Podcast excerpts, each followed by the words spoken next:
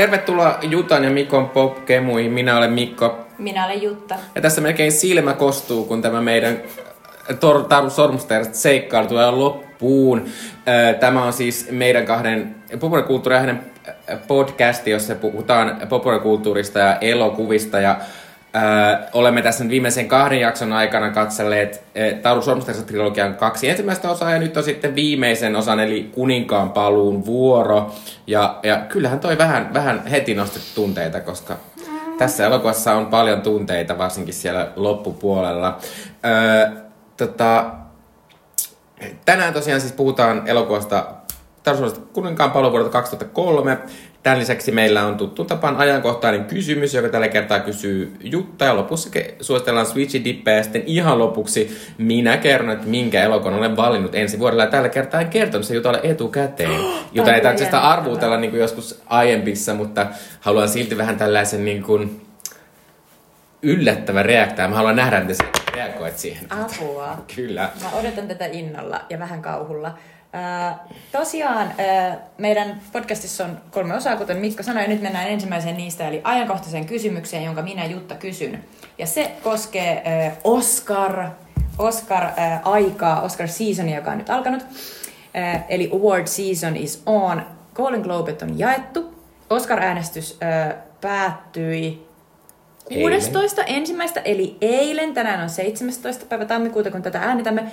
Eli tota, äh, Oscar voittaja periaatteessa jo. No mä en ihan tiedä, miten se äänestys menee. Meneekö se niin, että siinä on semmoinen alkuäänestys, jossa määritetään ehdokkaat, ja sitten niin. tulee vielä toinen kierros, missä äänestetään niistä ehdokkaista. Mutta mäkään en tiedä. Meidän pitäisi kysyä joltakulta Oscar-äänestäjistä Suomessakin, esimerkiksi Selma Vilhuselta, joka Kyllä. on yksi Oscar-äänestäjistämme. Tai käydä Wikipedia-sivuilla. Se on totta, toi, mutta, mutta mieluummin tietysti vähän vaikeamman kautta. Um, mutta siis äh, lähiaikoina mm, eri elokuvan osa-alueiden tekijät äh, jakavat palkintoja omilleen, kuten käsikirjoittajat jakavat käsikirjoittajille, ja sitten tota, öö, näyttelijät näyttelijöille. Kyllä, ja tuottajat tuottajille ja ohjaajat ohjaajille. Ja tämä kaikki huipentuu siis Oscar-gaalaan, joka järjestetään tänä vuonna 11. maaliskuuta. Ja me tietysti jännitämme Mikon kanssa tuttuun tapaan, ää, mitkä elokuvat ja elokuvan tekijät ää, voittavat tänä vuonna.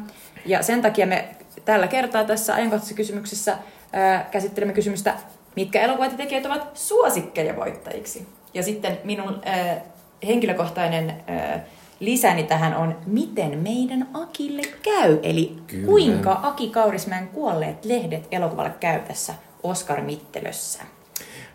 Ja ehkä pitää nyt sanoa kuitenkin, että ehkä me ihan voittajalta vielä veikkaamaan, mutta ainakin näitä, että mistä voidaan olettaa, että saa ehdokkuuksia. Kyllä. Eli Mikko, anna palaa. Okei. Okay. No tietysti tämän vuoden isommat elokuvat on sellaisia elokuvia, joista me ollaan puhuttu jo erittäin paljon, eli Oppenheimer ja Barbie.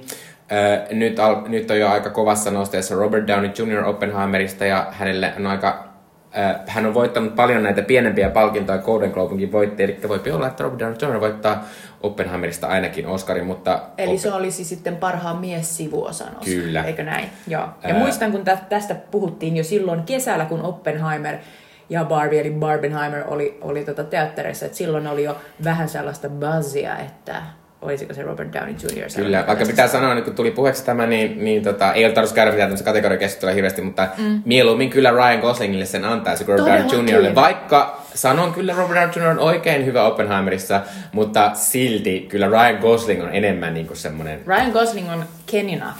Kyllä, kyllä, Enough.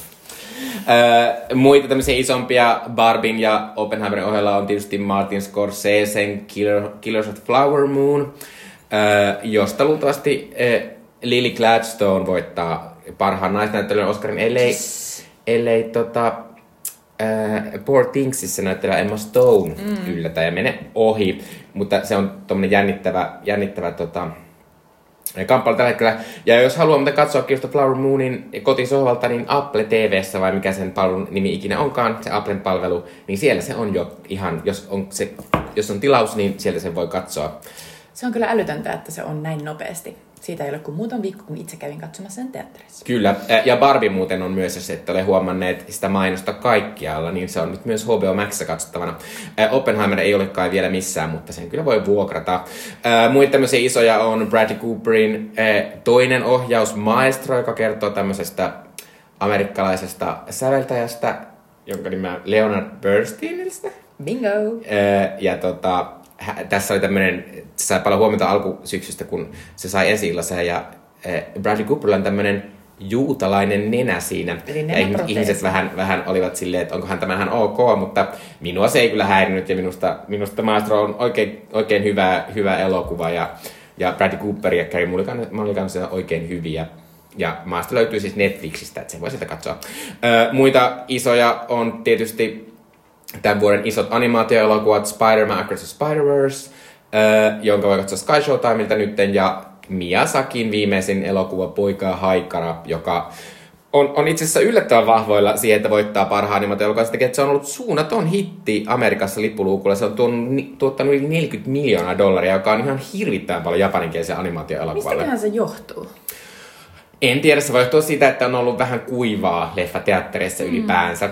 Ja sitten Miyazakissa siitä on tullut myös, Amerikka on oppinut katsomaan niin kuin, niin kuin ei vaan englanninkielisiä elokuvia, vaikka, vaikka toki siis tietysti Poikaa Haikara on englanniksi, englanniksi dupattu siellä, että ei ne, ei ne sitä japanilaista versiota katso. Mutta ehkä voisiko olla yksi syy myös se, että aikanaan siitä on melkein jo, onhan siitä yli 20 vuotta, kun Henkien kätkemä voitti silloin parhaan ö, animaation Oscarin ja sen jälkeen ö, siitä tuli ihan mega menestys ja varmaan se on myös siivittänyt sitä, että, että sitten ö, eli Oscarit ovat kenties auttaneet siinä. Että Kyllä, ja sitten yksi puoli tullut. on semmoinen, että kaikki Miyazakin elokuvat ovat Netflixissä, niin ne ovat varmaan yhä isommalle yleisölle tuttuja. Toi on hauska asia, että se on tosiaan varmaan Netflixissä Amerikassa ja, ja sitten Suomessa about sama asia, koska itsekin olen katsonut hyvin paljon Ghibli-studion ja Miyazakin elokuvia tyttäreni kanssa. Joo, äh, mutta jos poika aikana haluaa mennä katsomaan, sitä ei voi vielä striimata ainakaan Netflixistä eikä muultakaan, mutta kannattaa mennä elokuvateattereihin, siellä se pyörii ja se on kai ollut Suomessa aika isokin hitti. Ja sitten yksi tämmöinen vielä viimeinen isompi, niin äh, Häivähdys purppuraa elokuvasta, joka oli semmoinen 90-luvun Spielberg-elokuva, 80-luvun Jossa lopun. oli Whoopi Goldberg Kyllä, ja Oprah. ja Oprah. Öö, niin tästä elokuvasta on tehty musikaaliversio, joka perustuu semmoiseen Broadway-musikaaliin, ja, ja sekin, sillekin veikataan jonkinlaista menestystä, ja se tulee itse asiassa nyt viikonloppuna Suomessakin esiltä. Hmm. Haluatko sä esitellä näitä meille vähän pienempiä ehdokkaita? Ää, voin esitellä, ää, paitsi että mä en ole nähnyt näistä niin monia kuin sinä, Mikko. No minä voin kertoa Sinä voit sitten. kertoa, mutta ää, Indien puolella, eli vähän pienempien elokuvien, ää, joista arvelemme, että nämä ovat tällaisia Oscareihin luultavasti päätyviä, niin sieltä löytyy ää, Oscar-suosikki Alexander Paynein uusi elokuva The Holdovers. Payne on siis ollut useaan otteeseen Oscar-ehdokkaana, ja en muista, onko hän voittanut muista kuin Sidewaysista, mutta Sideways on ainakin tällainen iso, iso ö, muistettu ja Suomessa tosi rakastettu. Suomessa ilmeisesti todella, todella moni on nähnyt tämän elokuvan, eli tämä kahden kaveruksen viinin huuruisesta viinimatkailusta. Mä muistan, kun Sideways tuli ja kävin katsomassa, niin olin, olin ehkä hieman nuori, enkä arvostanut viinijuontia, niin mä olin silleen, tää, ai, tää on se leffa, mistä kaikki niinku Ja silleen, miksi? Niin, tämmöset jotkut vanhat äijät käy juomassa viiniä ja tapataan random naisia. Ja nyt sille hyppyleikkaus Mikko katsomaan tätä Oscareihin ja- Mut tai mut Nyt sillä on kaksi viinilasia Nee. käsissä silleen Merlot ja Pinot Noir. Joo, mutta tota, tosiaan äh, tämä The Holdovers on siis nyt myös äh, saamassa varmastikin Oscar-ehdokkuuksia ja äh, tässä yhdessä pääosassa Davin Joy Randolph on, tai siis hän on sivuosassa tässä, niin hän Mikon mukaan sataprosenttisella varmuudella voittaa naissivuosa Oscarin. Kyllä. Ja pääosan esittäjä Paul Giamattikin on ö, saa, saamassa ehdokkuuden ja saattaa jopa voittaa. Kyllä, äh, tosiaan Davin Joy Randolph on voittanut kaikki, jokaisen siis tämmöisen ennakkopalkinnon. Äh, ja tota, tässä on vähän tämmöinen samainen meininki kuin viime vuonna tähän samaan aikaan kaikki tiesivät, että Somebody Somewhere, ei kun Everything Everywhere All at Oncein se mies siinä, Keiko Kwan, Kwan, Kyllä, että hän tulee voittamaan. Tämä on tämmöinen Sure samanlainen tilanne. Ei ole mitään mahdollista kelläkään muulla. Äh, mutta mä oon siis sinänsä iloinen, koska että jos Paul Giamatti voittaisi, koska Paul, mä oon siis nähnyt tämän elokuvan, ja mä my, vähän myöhemmin kerron sitä lisää, mutta tää on tosi hyvä elokuva. Paul Giamatti on tässä aivan mahtava, ja Paul Giamattilla on tosi hieno Hollywood-ura, ja hän on tämmönen jotenkin tosi lämmin, hieno ihminen. Mä niin mä, niin mä vähän, mähän on silleen, niin kuin, että voi kun hän voittaisi. Mä oon silleen, toki Oppenheimerin toi, toi, toi Cillian Murphy on varmasti aika kovilla, mutta mä oon silleen, jotenkin mä silti ehkä Tämä on olisi Paul todella underdog-voittaja. Mun tulee mieleen Paul Giamatti, kun ajattelee, että onko se vähän niin kuin onko se jopa vähän niin kuin äh, miesten äh, Frances McDormand? Totta, ihan tämä. Äh, mutta Toivottavasti yhtä feministinen. Holdovers on siis Suomessakin nyt leffatetterissä. Kannattaa käydä katsomassa, se on oikein hyvä elokuva. Näinpä. Toinen indie-elokuva, joka on ollut hyvin paljon esillä viime aikoina, on Jorgos Lanthimosin, eli Kreikan lahjan elokuvamaailmalle ohjaama Poor Things, jossa on pääsessä Emma Stone, joka on nyt siis mahdollinen myös naispääosa Oscarin voittaja, suosikki. Tässä on myös Mark Ruffalo, Willem Dafoe, joka on ah, niin ihana, myös Mark Ruffalo on niin ihana, nämä on molemmat ihania, ihania miehiä mielestäni, ja tota Lantimos on myös varmaankin saamassa Oscar-ehdokkuuden ohjauksessa.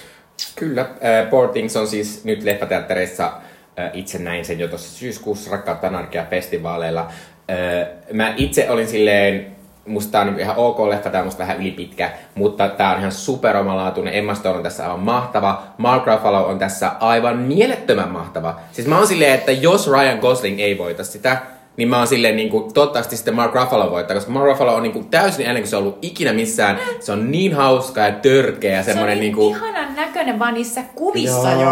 Mä oon vaan silleen, että tämä tyyli, se on niin romanttinen, mä en kestä. Joo. Emma Stoneista siis paljon puhuttiin vähän aikaisemmin, että hän, hän on niinku ihan suoraan menossa voittoon, mutta pitää muistaa, että Emma Stone sai vasta 2017 Oscarin, että siitä on aika vähän aikaa, että voipi olla, että... La La Landista, Kyllä. josta muistan, että silloin oli vähän sellaista happamia sanoi Kettu Pihlainmarjoista tyyppistä puhetta, että oliko Emma Stone nyt ihan paras voittaja silloin, mutta niitä tulee ja menee. Ja oli, Emma Stone oli, jos, Emma Stone oli mahtava. Jos La La voi sanoa mitä tahansa pahaa, mutta Emmasta olisin aivan mielettömän Kyllä, ja mä luulen, että se liittyy siihen, että kun ö, nainen on nuori ja hän voittaa Oscarin, niin heti olla vähän silleen, että olisiko kuitenkin pitänyt kypsyä vähän. Niin. Vähän kypsyä. Se on vähän. En kuule useimmiten tällaista miesten suhteen. No niin, ö, muita Indie-Oscar-ehdokas suosikkeja meiltä. Past Lives oli myös RTA-festareilla. Muistan Celine Songin esiohjaus.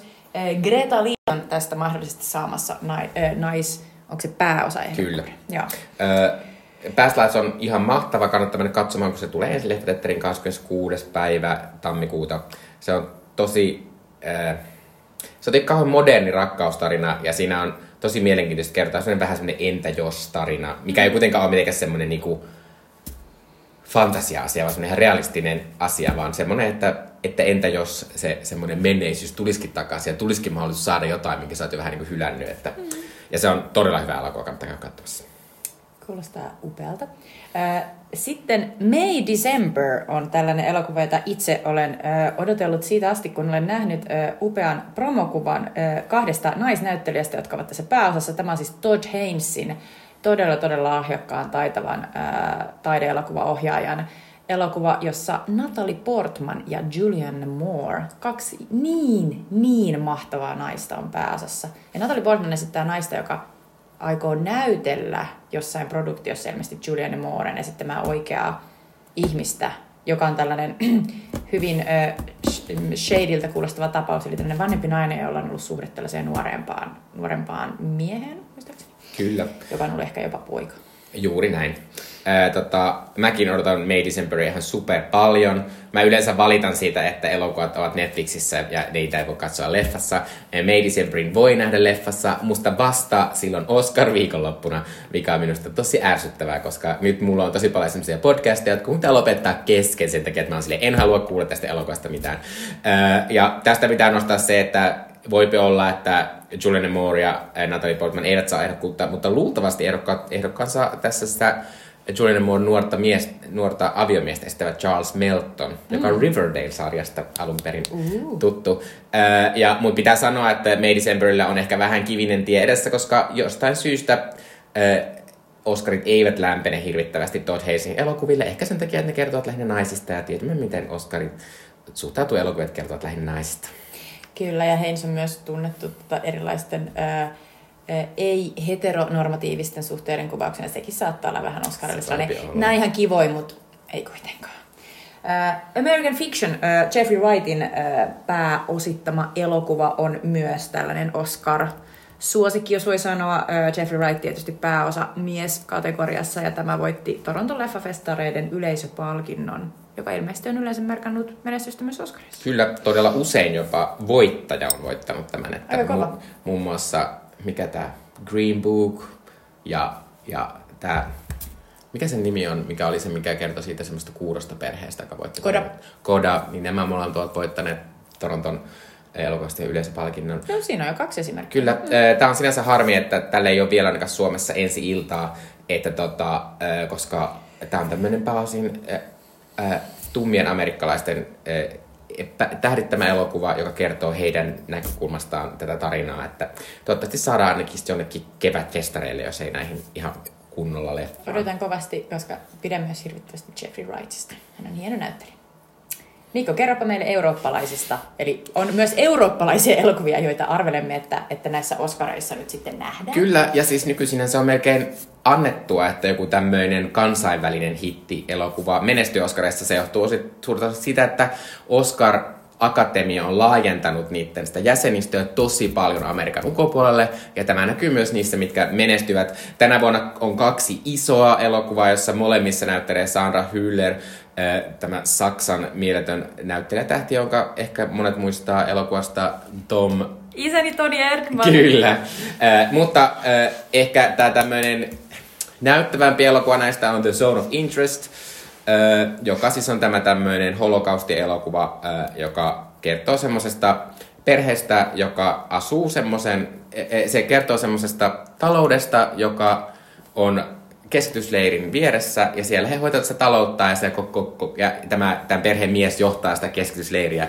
Ja se on tosi hieno elokuva, kannattaa käydä katsomassa, kun se tulee 26. päivä leffaan. Minä itse näin sen Rakkautta anarkiassa, ja oli kyllä vaikuttava, ja onhan se taas semmoinen ajankohtainen aihe tässä meidänkin elämässä. Kysyn sinulta nyt, eh, miten, eh, kun tämä elokuva on siis tosiaan Variety mukaan jossain vaiheessa todettiin, että tämä voisi olla ehdolla jopa kuudessa kategoriassa, joista yksi olisi tämä paras vieraskielisen elokuvan Oscar, johon tietysti meillä Suomessa olisi toive, että Kaurismäen kuolleet lehdet pääsisi, niin ottamatta kantaa vielä siihen, että pääsisikö vai ei, niin niin miten näet, onko Zone of Interest sellainen elokuva, jonka taakse siis nyt sitten Oscar äänestäjät voisivat mennä, vai onko se liian, liian etänytetty ja vähän vaikea? No siis sehän on vaikea tietää. Of Interest on toki tämmöinen niin kriitikkoelokuva. Kriitikot tykkää hirveästi siitä. Mutta äh, Oscar-äänestyksessä pitää ottaa huomioon se, että tosi moni katsoo näitä elokuvia screenereiltä, eli jostain telkkarin ruudulta tai ihan tietokoneelta. Äh, ja tota, äh, silloin tämä Zone of Interest sen se ää, niin kuin teema voi olla vähän raskas valittava, että jos sä voit valita silleen, että pitäisikö mun katsoa toi Poor Things, joka on kuulemma hauska, vai katsonko tämän The Zone of Interestin, joka ei ole hauska. Vaikka siinä on semmosia niinku semikeveitä kohtia, jotka on niinku ihan hienoja.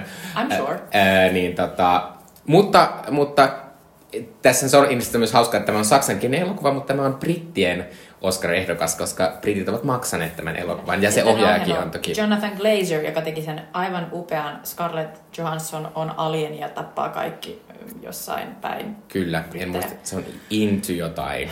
Kyllä. Äh, mutta tota, äh, tämä on vähän hankala tietää, mutta voi olla, että tämä menee pitkällekin ja voi olla, että tulee jopa parhaan elokuvan äh, ehdokkuus. Äh, mutta ehkä vielä enemmän äh, nostoessaan nyt Anatomy of Fall, joka on äh, mikä se ohjaajan nimi on? Justin Trier. Justin Trierin ohjaama Kannes voittaja, jonka päässä on myös Sandra Hüller. Äh, ja tota, tää, mä en tiedä tästä elokuvasta koska mä oon yrittänyt vältellä sitä, mä haluan kuulla sitä juonesta hirvittävästi. Äh, niin tota, mä en hirveästi sitä tiedä, mutta se on myös tosi kovassa nosteessa. Siinä on semmoinen ongelma, että se ei voi olla parhaan vieraskielisen elokuvan ehdokas sen takia, että Ranska ei valinnut sitä ehdokkaakseen, vaan ne valitsivat jonkun elokuvan, jossa, jossa Oota, kuka tää on? Juliette Binoche, Dinoche, Binoche. Binoche? Binoche esittää tämän kokkia. Ja se on kuulemma tosi kiva elokuva. On ja silleen Juliette Binoche kokkina. Joo, se on, se on tullut sun Suomeen. Aion todellakin mennä katsomaan sitä. Mutta siis mä tuuletan täällä, kun Mikko selittää tota asiaa, että se ei voi olla parhaan vieraskielisen leffan äh, Oscar-ehdokkaana, koska sitten se olisi ihan tosi suuri tavallaan kilpailija ja mahdollinen voittaja yli kuolleiden lehtien, joiden toivon olevan siellä. Joo, kuolleet lehdet on tietysti kolmas tämmöinen, joka on saanut paljon näkymyyttä, varsinkin sai siellä Golden Globessa, jossa se oli Alma Pöysti sai ehdokkuuden ja sitten se sai parhaan vieraskielisen elokuvan ehdokkuuden, vai mä en muista, onko se vieraskielinen elokuva se kategoria Golden tyyppistä. Mutta onhan se niinku ihan tosi paljon saanut näkyvyyttä tuolla Amerikassa ja Alma Pöystikin on, ja jopa se toinen se mies, Jussi Vatanen. Jussi Vatanen, on olleet siellä, siellä gaala pyö, pyörteissä. se kun ne oli siellä Governors äh, jossain äh, illallisella, ne oli upeita ne kuvat sieltä. Ja sitten ne on poseerannut kaiken maailman David Byrneen kanssa, on nähnyt ig Ja sitten Alma oli vielä siinä tota Oscar-podcastissa. Kyllä, kyllä. Vanity Fair teki hänestä oikein isonkin haastattelun. Mm-hmm. Öö, ja, tota, ja Vanity Fair on tietysti tosi merkittävä tämmöinen amerikkalainen eh, nimenomaan elokuva, tämmöistä bisnestä käsittelevä lehti. Öö, mutta tota, öö, kyllä mä uskon kuolleisiin lehtiin tosi paljon. Voittoon mä en usko vielä, mutta you never know, koska niin kuin sanottiin, Zone of Interest on sen ehkä pahin kilpailija. Zone of Interest on tosi hankala elokuva. Öö, ja tota, mutta mulle se pelkkä ehdokkuus olisi voitto. Siis koska... totta kai, totta kai, se on torille. Kyllä. Ö, mutta tossa varmaan noin isoimmat. Ö, haluan yhden vielä tässä mainita. Ö, Netflixissä on Naiad-niminen elokuva, jossa, jossa on Annette Bening ja, ja Jodie Foster esittävät tämmöisiä lesboja, jos toinen tykkää uida tosi paljon. Mä en ole sitä elokuvaa, se on mulla listalla, tai aion sen kyllä katsoa, mutta mua jotenkin naurattaa tää, että, että taksikuski julkaistiin joskus silleen 50 vuotta sitten tai jotain. Ja jos Jodie Foster ja Robert De Niro ja, ja Martin Scorsese saa kaikki tänä vuonna ehdokkuuden äh, Oscarissa, niin musta se on vähän kummallista. No, luultavasti Jodie Foster ei kyllä saa. Ei sitä voi tietää, äh, koska ihmiset rakastaa Jodie Fosteria. Ja sitten se saa nyt tosi paljon huomiota sillä, että se mainostaa sitä uutta True Detective-sarjaa ja millä tavalla Matthew McConaughey lopulta voitti Oscarin. Sillä, että sillä oli se Oscar-juttu ja se oli True Detectiveissä. Se on totta. Että- True Detective kultaa. että Jodie Foster ja Knife saattaa vielä tätä yllättää. Ö, joo, mutta siinä on noin varmaan noin pääelokuvat. Tietysti toivotaan, että tulisi jotain yllättäjiäkin, mutta valitettavasti nykyisin tämä on sillä tavalla ennalta arvattavaa, että ei niitä yllätyksiä hirvittävästi tule. Niin. Mutta viime vuosina me ollaan yllätytty silleen positiivisesti. Niin kuin just tää Everything Everywhere oli meille silleen, what? Miten Joo. upeeta. Niin tota, odotan positiivisia yllätyksiä vähintään kuolleiden lehtien kanssa. Joo, ja kyllä mä, niinku, mä ihan toivon kyllä, että noin muutkin eurooppalaiset menestyy, koska pitää miettiä, että viime vuonnahan iso elokuva oli Triangle of Sadness, joka kuitenkin ruotsalainen elokuva, ja se Niin sai ihan semmoisia isoja ehdotuksia muista, muista kategorioista kuin vaan vieraskielisen Mulla elokuvan. tulee aina heti huono olo, kun mietin sitä, kun siinä on se oksennus. Aa, niin ja, mä mietin, ja mä roolissa. mietin sitä vaan silleen, se oli ihanaa. Pitäisi katsoa se uudestaan vaan se Oh kohtaus. God. Joo, ää, mutta tota, seuraavaksi puhutaan elokuvasta, joka voitti kaikki Oscarit, eli, eli Taru Sormusten herrasta kuninkaan paluu. Tervetuloa takaisin äh, Keskimaahan, kun me puhutaan nyt Taru Sormusten herrasta kuninkaan paluusta elokuvasta, joka päätti Peter Jacksonin ohjaaman ja käsikirjoittaman äh, ohessa monien muiden ihmisten kanssa äh, trilogian, joka perustui J.R.R. Tolkienin alkuperäiseen kuning, äh, Taru Sormusten herrasta kirjasarjaan tai kirjatrilogiaan.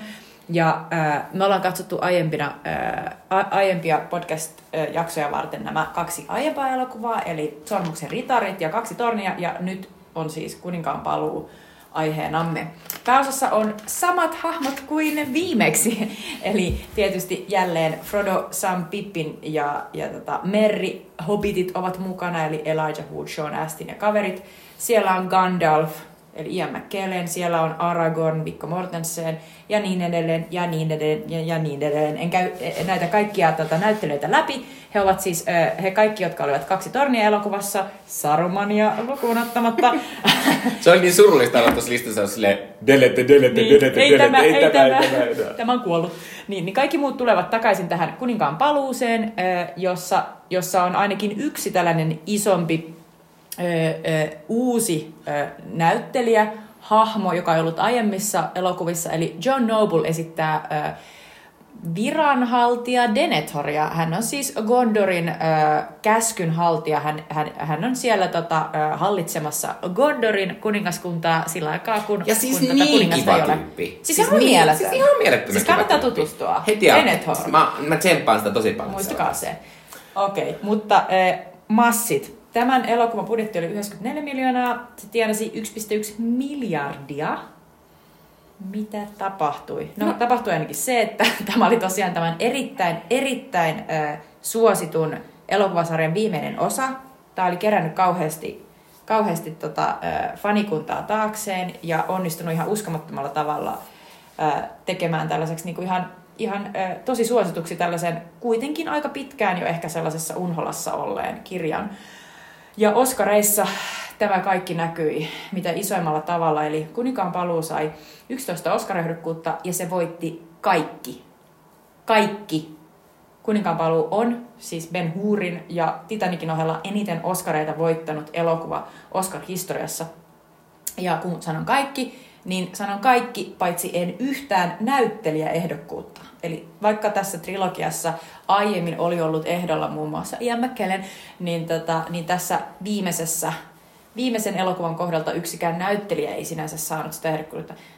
Mikä tavallaan niin ymmärrän, kun tässä on kuitenkin kyse sellaisesta niin, niin isosta tavallaan sellaisesta yhteisponnistuksesta, että tavallaan niin kaikki nämä yhdessä, kaikkien roolisuoritukset tässä yhdessä teki sen niin mahtavan elämyksen, että sieltä on vaikea vaikea tavalla niin kuin, mutta kyllä mä silti voisin voinut sanoa, että esimerkiksi Aragon tekee hyvää työtä, niin, Frodo ja Sam tekee loistavaa Tämä niin korostaa sitä, mikä Oscarissa on musta välillä vikana, on se, että että jos elokuva on sellainen genre-elokuva, niin on todella vaikea päästä läpi sinne. Tai miettii, niin kuin, miettii jotain, jotain, jotain Mad Maxia, Charles Theron oli siinä aivan mielettömän upea ja ei tullut mitään. Eh, Taru Sormusteherrasta tämän koko kolme, kolme elokuvaa eh, Oscar-matkan aikana yksi näyttelijäehdokkuus. Supersankarit ei saa ikinä. Just, mm. just Robert Downey Jr. oli jossain haastattelussa sanonut, että, että hän kyllä arvostaa sitä työtä, mitä hän niin näyttelijätyönä, mitä hän teki niissä, niissä äh, Iron Manina mutta eihän sitä kukaan arvosta, koska se on se genre, jota kaikki ajattelee, että ei tämä ei tää tämmöinen. Ja kyllähän mitään. tässäkin on silleen, että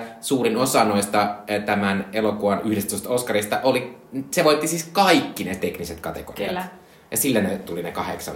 Just näin. Tai siis ja, 11. ja mä mietin tässä ihan vain jotain tällaistakin näyttelijää kuin Sir Ian McKellenia, joka on läpi näiden kolmen elokuvan uskomattoman mahtava ja karismaattinen ja, ja tekee todeksi tuon maailman, joka on siis keksitty. Niin jotenkin tulee sellainen, että aina kun joku asia on täysin keksitty, meidän täytyy niinku uskoa sellaiseen suureen fantasiaan, sellaiseen niinku todellisuuteen, joka ei ole olemassa. Ni, niin jotenkin tuntuu ihan hassulta, että miten, miten siihen, niin kuin, että jos meidät saadaan uskomaan siihen, niin miten näillä näyttelijöillä ei olisi siinä niin osaa. Niin. Mutta pitää sanoa tästä kuninkaan palun Oscarista, että ei kuninkaan paluu oikeasti voittanut 11 Oscaria, vaan Taru Suomesta trilogia voitti 11 Oscaria. Sen takia nämä kaikki meni, meni niin sanotusti läpi mm. viimeisellä kerralla. Mutta Mikko, kerropas meille juoni. No niin, eli Hobbitti Frodo jatkaa sormuskaulassaan matkaa kohti Mordorin tulipuolta. Ja hänellä on seurana Sam ja Klonkku tai Smeagol, kumpi vaan haluaa sanoa. Samalla äh, edellisessä elokuvassa henkin herran Gandalf Valkoinen johtaa Kondorin linnakekaupungin puolustusta Sauronin suurta armeijaa vastaan. Ja se on kyllä ihan massiivinen se armeija. Öö, ja lopulta tämä Kondorin taistelu voitetaan sillä tavalla, että Aragorn on käynyt jossain luolassa, jossa on suunnattoman paljon semmoisia kunniansa menettäneitä sotilaita, tai ne on kuolleita, ne on niinku aaveita ja sitten hän tuo ne sinne ja sitten ne voittaa. Öö, tällä samalla aikaa Klonkku sitten lopulta pettää Frodon ja Samin ja Frodo ja Sam joutuu taistelemaan tämmöistä suurta lukitari jättiläishämähäkkiä vastaan. E, kumpikaan ei kuitenkaan kuole ja sitten he pääsevät jatkamaan eteenpäin. E, kun Kondorin taistelu on voittanut, niin sit, voitettu, niin sitten Aragornin johdolla tämä sama armeija e, suuntaa mustalle portille, jotta he saisivat vähän niin kuin vietyä sen Sauronin ja hänen joukkojensa katseen pois sieltä Frodolta. Ja sitten Frodo lopulta saa sitten tuhottua, tai no Mä en ihan tiedä, saakohan lopulta itsestä tuhottua, mutta saa vietyä sen tarpeeksi lähelle sitä tulta, että Voidaan sitä lopussa. Saa. Ja sen pituinen se, ja tämä elokuva loppuu tosi nopeasti, kun tämä juoni loppuu. Joo, mutta, mutta siinä mun sanoa, mä käytin tähän vähän tekoälyä tähän juonekuvaamiseen. Käytin. Mahtavaa. Eli pyysitkö chat GPTtä? Kerro juoni. Joo, ky- pyysin, mutta se koko oli liian pitkä. Sitten koko ajan silleen, okei, okay, no mä otan tuon yhden kohan ja sitten mä kirjoitan tämän loppuun. Nyt loppu. Okei, okay, no mutta mahtavaa. Kuulosti hyvältä.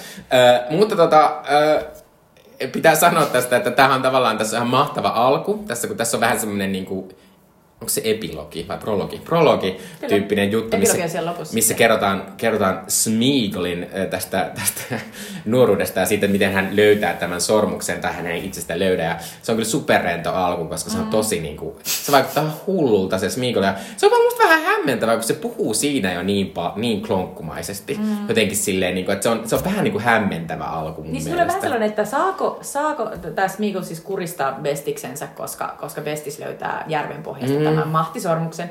Niin onko niin, että se sormus saa jo tuossa vaiheessa niin kovan otteen jotenkin siitä Smeagolista, että se Smeagol alkaa sekoilla ja puhua itsestään kolmannessa persoonassa, vai mitä siinä tapahtuu?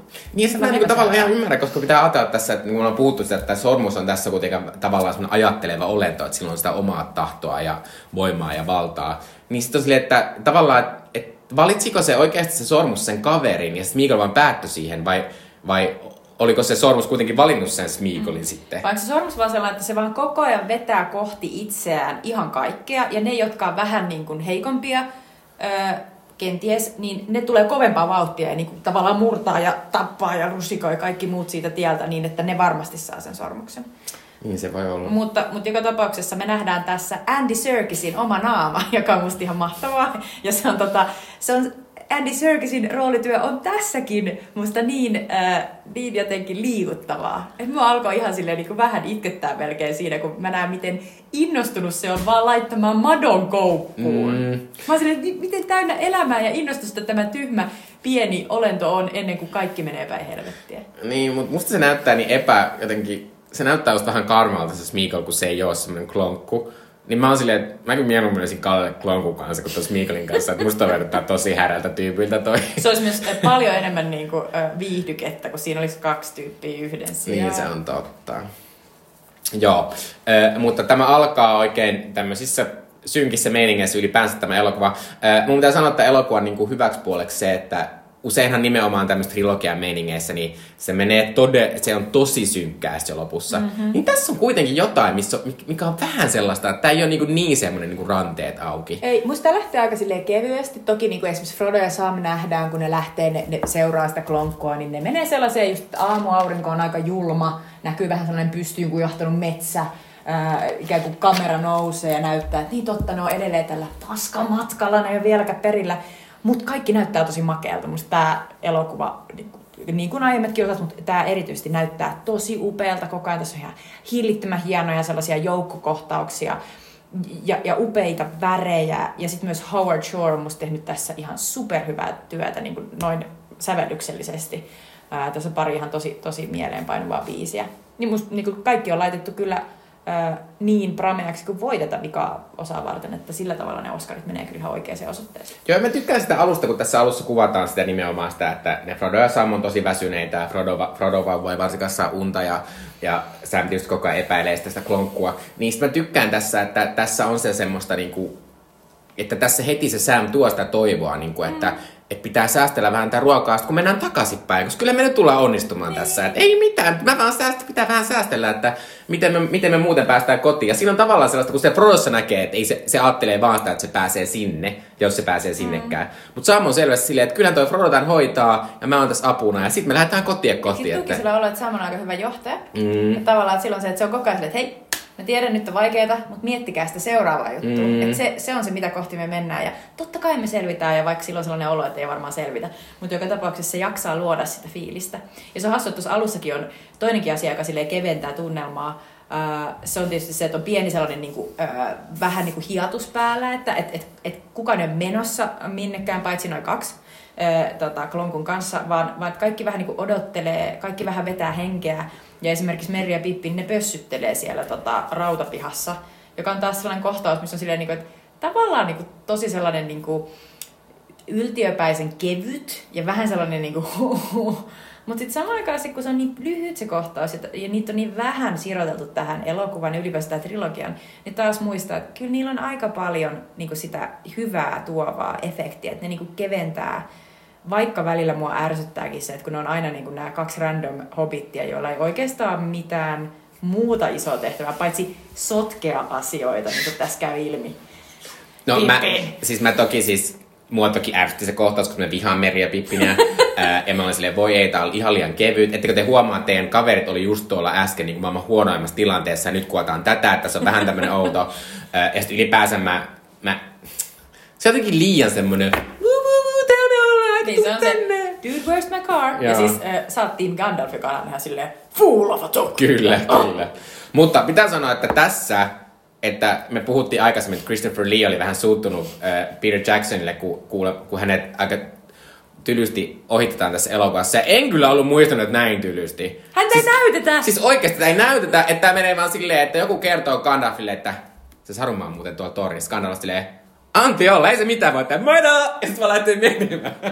mitään ei tap. Ja kuitenkin Saruman oli niiden kahden edellisen elokuvan se pääpahis. Se Sauron oli semmonen, pä, semmonen takajehu. Ja se Saruman ohitaan tästä silleen, No, tai silleen, tää elokuva on jo tarpeeksi pitkä muutenkin. Eikö niinku paria minuuttia olisi riittänyt Mullekin silleen? tuli sellainen, että mä olin vähän, niinku, mä olin vähän vihanen nyt Peter Jacksonin. Miksi näin? Mä, mä siis katoin joskus aiemmin niinku sen Sarumanin pitkän kohtauksen, ja joskus katsottiin ihan tuossa niinku joululomallakin niinku sitä extendedia, niin siis siinä on joku kymmenen minuuttia tyyli, missä Saruman selittää asioita ja uhkailee Gandalfia, ja se grima kärmekieli on sen takana, ja se, niinpä juuri niin, niin. Ja sitten loppujen lopuksi ne käy sen nopean fightin, ja sitten Saruman tipahtaa sieltä tornista, ja kuolee. Ja sitten samalla kertaa tipahtaa myös se näkykivi, se palantir, jonka tässä mm. yhtäkkiä silleen, hei, mikä tuolla? Mikä tuolla vedessä? Kato, se on tää näkykivi. Sitten vaan silleen, alright, lä- lähdetään pois. Se on niinku, se on, se on pöyristyttävää. Ää, tää tosi tyly meininki. siis todella, niin kuin, Peter Jackson toivottavasti on vielä vähän paha mieli siitä, mitä tuli tehtyä. Joo, äh, mutta kyllähän, kyllähän äh, Lee sit palasi näihin Hobbit-elokuviin, että joku, joku kirves siellä oli haudattu ihan ystävällisesti. Äh, tota, äh, sitten matkataankin sinne Kondorin suuntaan, jossa Gandalf sanoo kuninkaan paluu.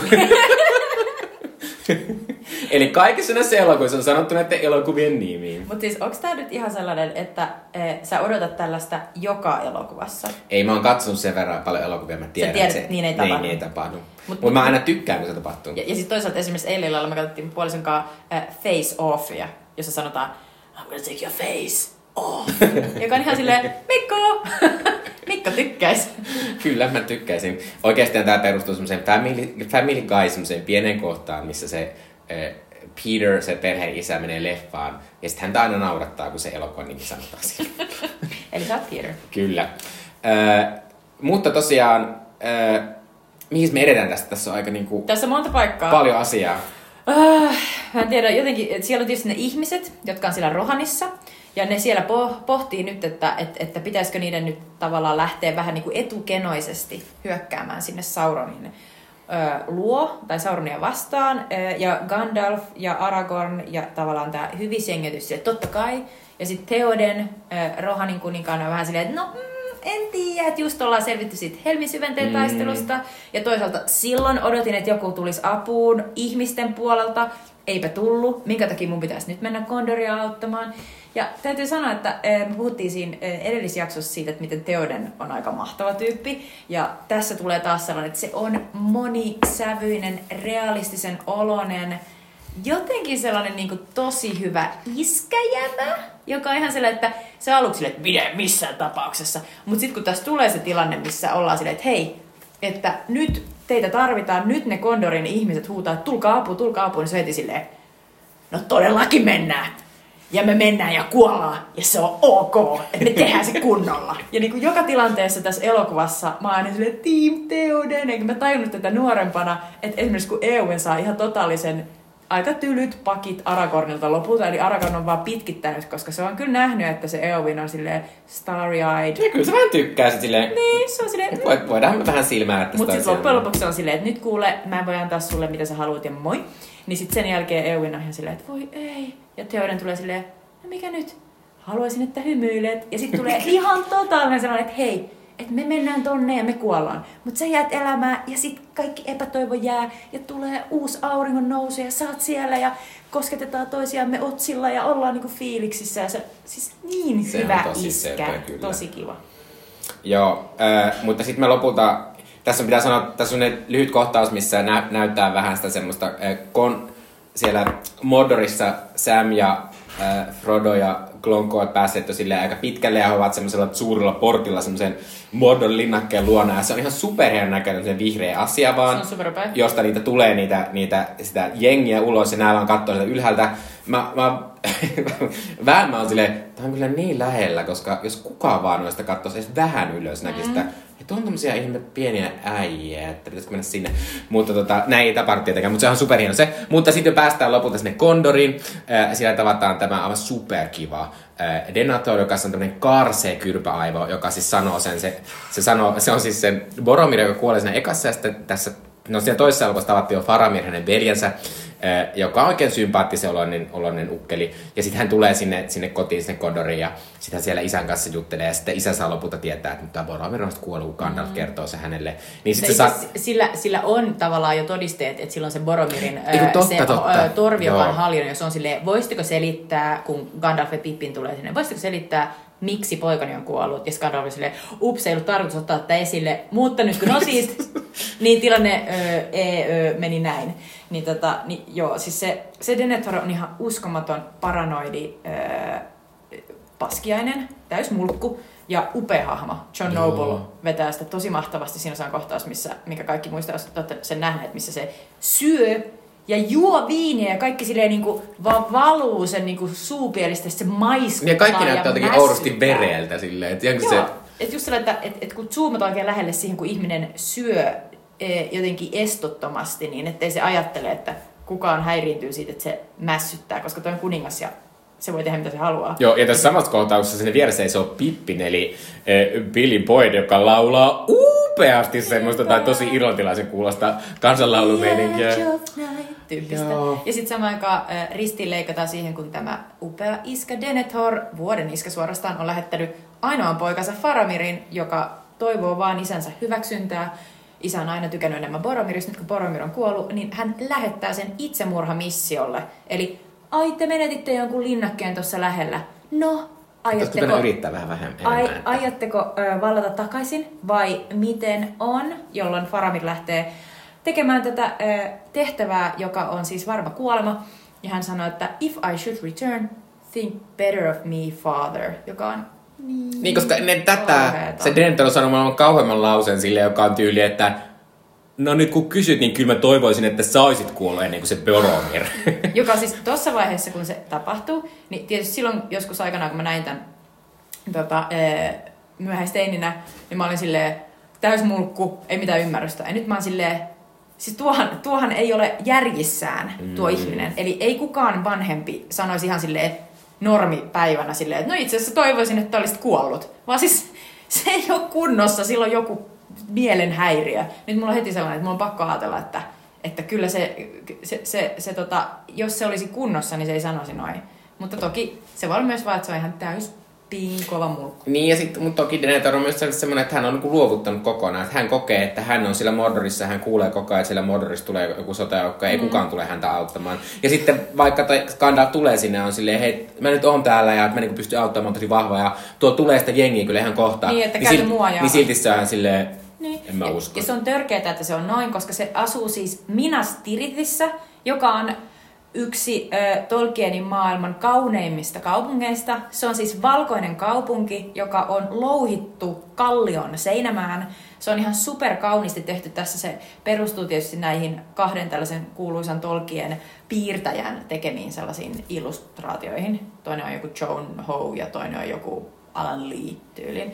Ja ne on se on niin ö, uskollinen ja kaunis ö, se kaupunki, miten se on tässä tehty. Se on niin upea se kohtaus myös, missä Gandalf ja Pippi saapuu sinne, koska siinä näyttää, kun Gandalf ö, ratsastaa sillä hallavaharja hevosella sinne, ihan sinne ylös ö, kaupungin ö, päälle, jossa on se kuninkaanlinna ja se Denethor on. Ja se joutuu siis ratsastamaan halkisen kaupungin sillä tavalla, niin kuin se menisi sellaista niin kuin ylöspäin kapenevaa täytekakkua niin kuin mm. kerros kerrokselta ylöspäin. Se on tosi makeen näköinen. Mikä on vähän kusipaista käyttäytymistä.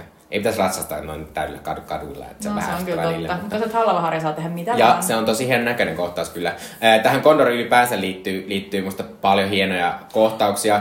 Tässä on sellainen upea kohtaus, missä tota, sitten kun tämä Faramir palaa sieltä, sieltä kun hän on niin kuin hävinnyt ja hän, hän palaa sieltä, niin samalla niitä semmoisia vihollisten joukkoja tulee, tulee sinne, tota, sinne Kondorin lähelle. Ja sitten, että ne saa perattua Faramiria ja niitä muita sotilaita, niin sitten Gandalfin, ja siellä on naskuleita lentää siis niiden sen joukkojen yllä. Ja se on tosi pelottava tilanne, niin sitten Gandalf ratsastaa sillä mahtavalla lautasella hevosellaan siellä lähellä. Ja sitten semmoinen upea, upea, tosi kaukaa, tosi niin kuin laaja kuvalla kuvattu kohtaus, missä se sieltä Gandalfin semmoista sauvasta tulee semmoinen valkoinen säde, joka, joka niin kuin hajottaa ne naskulit silleen lä- on lentämään. niin että se on ihan upea. superupean näköinen niin kuin asia. Ja se on niin, kuin niin semmoinen, niin kuin, siinä taas tuodaan se, että on toi Gandalf kova, on toi Gandalf kova.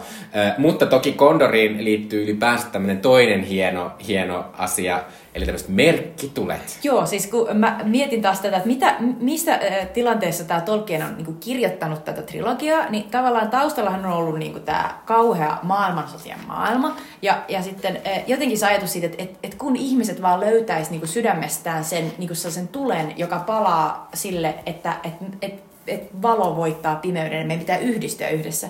Niin tässä on se ajatus, että sitten ihmiset voivat hälyttää toisia ihmisiä eri puolilla keskimaata avukseen sellaisilla merkkitulilla, jotka ensin sytytään yksi ja sitten se palaa sellaisena valtavana kokkona ja sitten se nähdään toisessa merkkituli paikassa ja sitten siellä sytytetään merkkituli sinne kokkoon ja sitten taas kokot syttyy ympäri, ympäri keskimaata. Ja se on, niinku, se on sellainen niinku viimeinen huuto tavallaan, että nyt on tosi kyseessä, että nyt kun tämä kokko syttyy, niin kaikkien pitää äkkiä ratsastaa sinne Minas Tirithiin auttamaan, auttamaan ihmisiä. Siitä tulee aivan mahtava Howard Shorein musiikki, äh, biisi. Ja mä soitan hetken siitä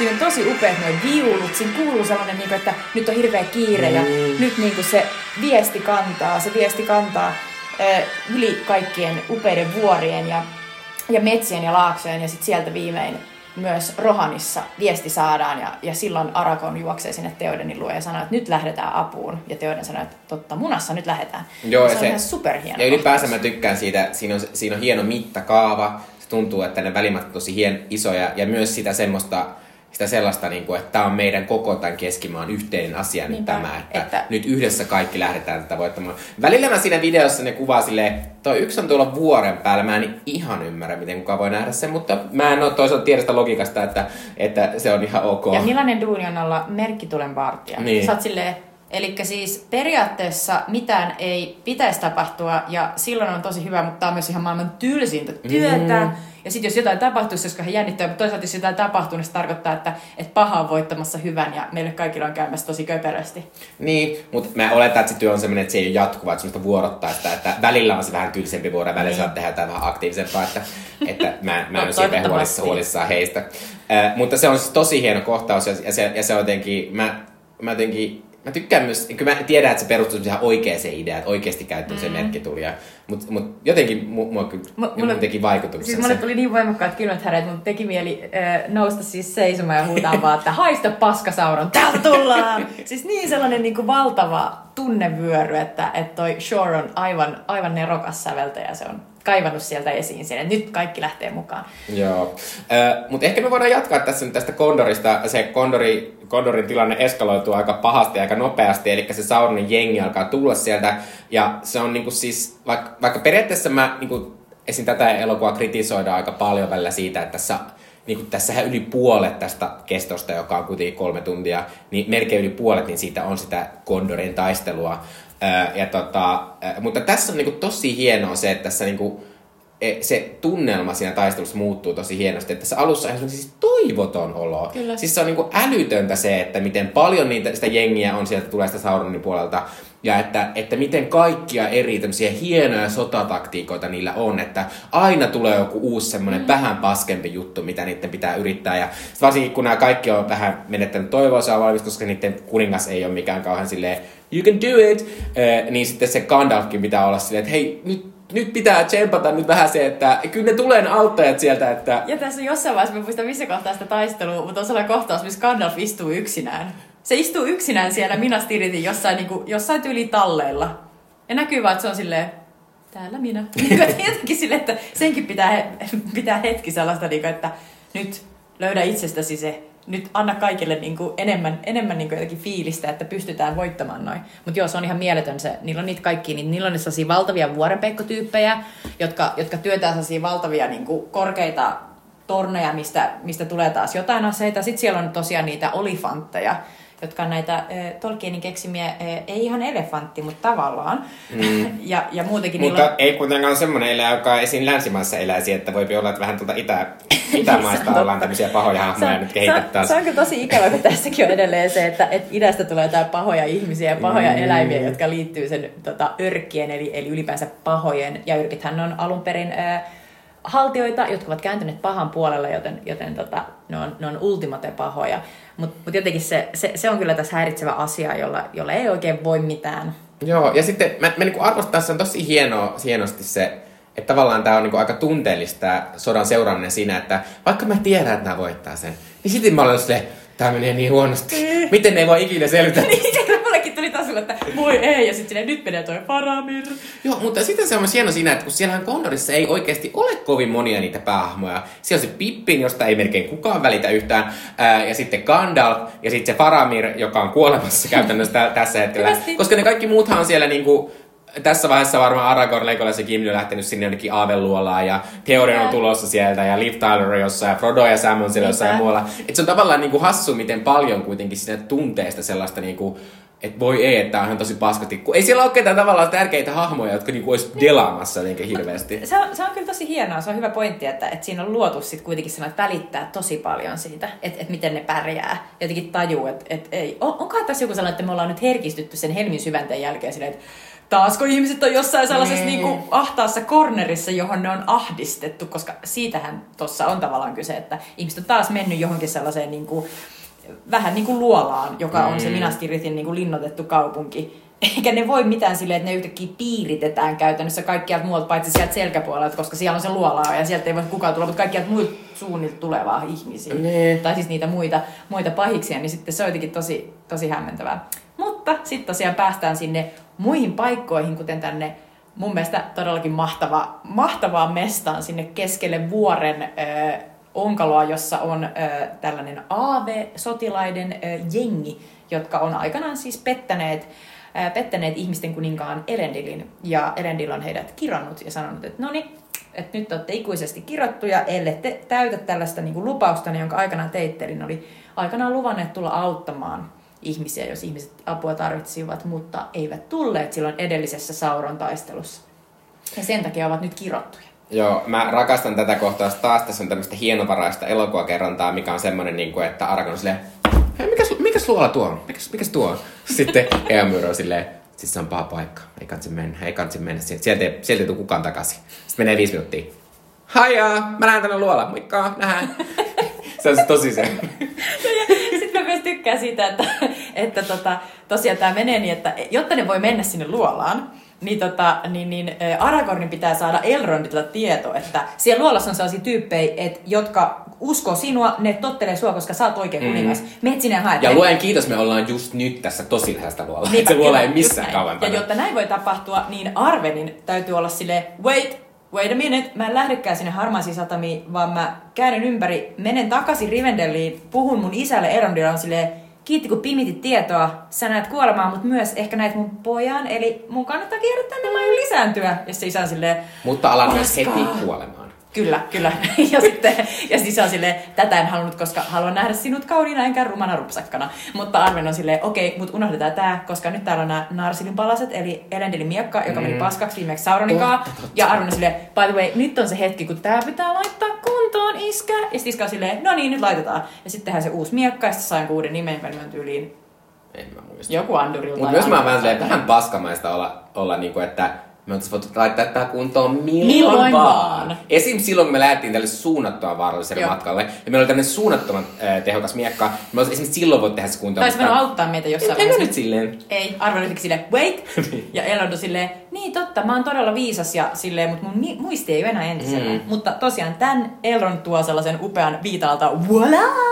Viitta, äh, miekka sinulle, ole hyvä. Se nimi on siis Anduril. Ja tämän äh, miekan äh, innoittamana nyt sitten äh, Aragorn lähtee sinne Aaveluolaan, koska tuo miekka todistaa, että hän on aito kuningas. Gondorin kuningas. Joo.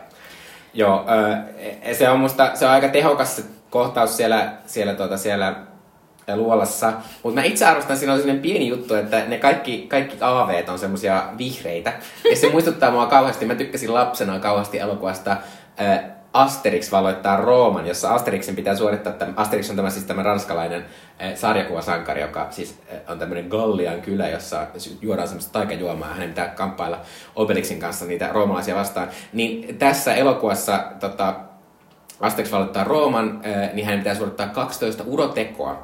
Ja hän oli Keesarin kanssa vetoa, että, että minä saan sitten Rooman, jos suoritan nämä. Ja yksi niistä on semmoinen, että hänen pitää mennä tämmöiselle kuoleman kentille. Ja siellä hän tapaa tämmöisiä kuolleita sotilaita. Ja ne kuolleet sotilaat näytti ihan näiltä. Oh Niissä ne oli ihan sama vihreävärisiä. Niin mä olin jotenkin silleen, että tämä toimii. Jotenkin, jotenkin toi on hyvä. pelottava toi väri. Mullekin tuli tosta väristä tosi nostalginen kiva fiilis, koska haamujengissä niin kuin yksi se pää sellainen ihme ektoplasmaa er, erittävä tätä haamu, niin mun mielestä se on ihan saman värinen, tai vähintään se ektoplasma Joo. on just tollasta, niin se on hyvä haamuväri. Joo. Ehkä mä sitten lopulta ajattelin, että koska tässä samaan aikaan siis se Kondorin taistelu on siellä ollut käynnissä ja, ja aika paskasti menee ja, ja kyllä siellä jotain niin toivoa ja apua saadaan, mutta kun, kun ne Theodeanen jengi tulee sinne, mutta silti aika huonosti menee. Äh, mutta sitten tota... Äh, Theodeanen jengi kyllä auttaa aika paljon, koska Joo. ne on täynnä sellaista Theoden Rohirrim, sellaista wow! Kyllä. Se on hieno kohtaus, kun ne tulee. Mutta, mutta tosiaan ne on alakynnessä siellä. Niin, mutta pitää sanoa tästä, että kun tässä on se kohtaus, missä missä on vielä semmoinen kiva shade, että nämä on jostain syystä myös saanut valtaansa, nämä Aragorn ja ne kuolleet tyypit, on saanut valtaansa semmoiset pahat laivat, joista, joista niinku vihjaillaan siinä The alussa. Black ships. Kyllä. Joo, kyllä. Ja sitten, sitten vaan purkautuu ne aaveet sieltä. Niin se on silleen, tavallaan se on ihan hienon näköinen. Se, siinä on vähän sitä B-elokuva menoa. Niin on. Että ne jotenkin, ne, ne on vähän niin kuin semmoisia outoja termiittejä ne aamut. Ne vaan kulkee siellä ja ne vaan tuhoaa sitä jengiä. Sillä ne vaan, se taistelu loppuu silleen näin. Ja se, vaan, se näyttää vähän niin kuin se olisi pikakelattu, kun se on se on totta, että jälleen kerran Peter Jacksonin B-elokuvan menneisyys tuottaa meille aika hauskoja yllätyksiä. Kyllä. Koska taas oli silleen, että en olisi odottanut tollasta. En mäkään. Ja hyvä Aragorn osoittaa taas hienoa johtajuutta. Ja sitten tietysti tässä pitää sanoa tässä, että tämänkin taistelun sitten, kun nämä Aragorn tulevat Aragorn ja Legolas kiinni tulee takaisin, niin tässä saadaan taas sitä, se ihan superhauska vitsi, joka oli ihan superhauska siinä ekalla kerralla, missä Aragorn ja Legolas laskevat, sit, ei, ei, ei kun Gimli ja Legolas laskevat, kuinka paljon ne tappavat, ja sitten Legolas tappaa semmoisen elefantin, ja sitten Gimli huutaa, että tuo lasketaan yhdeksi, näin. Eh, se oli tosi, mä muistan silloin, kun tämä katsoi teininä, niin mä muistan, että monet mun kaverit oli silleen, se oli kyllä paras kohta se. Eh, mutta, tota, tota, mutta eikö tässä tule myös se paras kohta, missä EUin pääsee vähän loistamaan? Se oli ainakin mun lempikohta. Joo, se tulee myös. Eh, ja tota, Äh, mutta mä haluan puhua tästä, täällä Gondorissa tapahtuu samaan aikaan, kun tämä taistelu on käynnissä, niin tämmöistä muutakin draamaa. Eli et, kun tämä Faramir on tullut takaisin sieltä ja päässyt, se, se, nyt se Denethor luulee, että Faramir on kuollut, hän on silleen, että voi ei, nyt molemmat poikani Eli sillä on jonkinnäköinen psykoosi päällä selvästi, Kyllä. koska se ei siis ymmärrä eikä näe, että ei, Faramir ei ole kuollut. Niin, ja vaikka Pippi sanoo silleen, hei come on, toi hengittää. Ja niin sitten se on silleen, elossa, no, se haluan polttaa sen. Ja sitten vie sen sinne semmoiseen yhteen huoneeseen, missä on näitä kuolleita kuninkaita, mutta sitten hän on silleen, häntä nyt ei voi mitenkään balsamoida, että hänet pitää tälleen polttaa, polttaa. Ja sitten hän, se kulettaa sen Faramirin siihen semmoiselle ihme, ihme alustalle ja siellä laitetaan puut ja syytää se palaamaan ja sitten Pippi on silleen, oho, ehkä puhun Gandalfille, ja se käy Gandalfin hakemassa, Gandalf tulee sinne silleen, hei, come on! Niin ja, sitten, ja sitten Pippi pelastaa sen, ja sitten, mutta sitten Denetorille käy sitä huon... Denetorissa, e, e, niin käy vähän huonosti, että se syttyy palaamaan ja juoksee noin kilometrin, ja sitten tippuu sieltä semmoisen tornin semmoista kielikkeeltä. E, mutta tota... Sä vähän että Gandalf olisit voinut ehkä pysäyttää, mutta no. chose not to. niin, eikö mäkin ole vähän silleen, että ehkä Gandalf silleen, no, ehkä tää on parempi. Ö, mutta tässä siis tässä kohtaa pitää sanoa, että ei Pippi ole aivan turha hahmo. Pippi pelastaa Faramirin tässä. Se vetää se sen sieltä alas sieltä kielekkä. Eli, sieltä. eli Pippi on tavallaan meidän, ö, meidän rakastamamme Eowinin onnen tai. Kyllä. Koska sitten Faramir ja Eowyn menee naikkareihin. Kyllä, ö, mutta samaan aikaan toinen hobittiystävämme Merri on siis päässyt mukaan tänne Gondorin taisteluun, koska hän matkustelee Eofinin kyydissä sinne, vaikka naiset eivät saa osallistua ja Merrin on liian pieni, et saa osallistua. Niin, ja niin ne yhdessä osallistuu. Niin, ne yhdistää voimansa. Ja sitten tosiaan on, on, muistan, että kirjassa oli hyvin säväyttävä se kohtaus, jota oli pedattu tietysti sieltä alusta asti, niin kuin nämä hyvät romaanikirjailijat osaa pedata, eli se tieto siitä, että Naskulien johtaja Angvarin noita kuningas, niin sitä ei pysty kukaan mies tappamaan, mutta tietysti Eowyn on nyt sitten salaa tullut taisteluun mukaan ja hän tappaa tämän Angvarin na, noita kuninkaan, niin se on mahtava kohtaus. Kyllä se sanoo, I am no man. Niinpä. Ja lyö sitä Se on näin. niin sellainen, ja se, on, ah. ja se niin hienosti kuolee se, kun se, se niinku lytistyy sitä se omasta semmoista, vähän niin kuin, vähän niin kuin sisässä olisi semmoinen musta aukko, joka yhtäkkiä alkaa niinku imeä Niinpä. sitä. Se on Siinä tosi hieno. sellainen ajatus siitä, että Sauron on rakentanut kaiken näköistä, mutta kaikki niinku luhistuu sisäänpäin. Mutta se on, se on Se on aivan, tosi aivan hieno. mahtava. Sinänsä mä nyt taas on silleen niinku, että Sauron logiikka, joka on ehkä silleen hyvä, että eikö se niinku, eikö kukaan se avustaja ollut silleen, että entä jos sillä on joku nainen? Että... Niin, onko tullut mieleen? Mutta Onko- tuossa taas, että niin, tollainen sovi, niin sitten ajattelin, Niin, että se on. siellä ei tule ole mitään naisia. Huomioon. nainen käyttäisi miekkaa. Silleen, no way. No way. Mutta joo, se on hieno kohtaus ja se on toki, että, ja hienoa, että Eowyn saa semmoisen niin kuin, you can do it girl. Vaikka tässä meiningin. katsoin, niin se kestää kaksi sekuntia. Joo, se kestää Se on kahden sekunnin sekuntia. kohtaus. Joo. Kolme tuntia 12 minuuttia kestää tämä normielokuva. Joo. Kaksi sekuntia toi. Kyllä. Äh, mutta sitten tota, äh, äh, tietysti tässä samaan aikaan kulkee tämä suuri toinen juoni, missä Frodo ja äh, Sam ja Klonkku käppäilevät siellä. Ja tavallaan siinä on taas semmoista, Klonkku on, mikä se on, tärkein pelaaja tässä elokuvassa. Klonkku tuo sellaista mahtavaa, kun siinä Klonkulla on sellaista outoa omaa keljula, varsinkin Samia kohtaan. Mä siis nauroin ääneen, kun sitten Klonkku sanoo sille, sille Samille, että Fat Hobbit is always so polite. se on ihan mahtavaa. Todella bird. No eikö se ole? Ja sit mä olin silleen, niin ja se klonkku nyt ihan silleen, että silleen- vaikka se onkin aika paljon yksi tai kaksi sen itsensä kanssa, niin mä oon silleen, aika hy- hyvä tuommoista niinku... Tuossa voi sanoa, että they're not wrong. no, se on totta.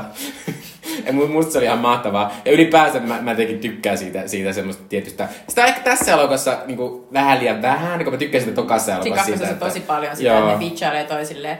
Tavallaan tässä on myös samaan aikaan, tässä on sellainen niin kuin dynamiikka, joka mua usein, varsinkin nuorempana ahisti elokuvissa, jos mä tiesin, että sen elokuvan pointti on se, että siinä tulee kolmiodraama.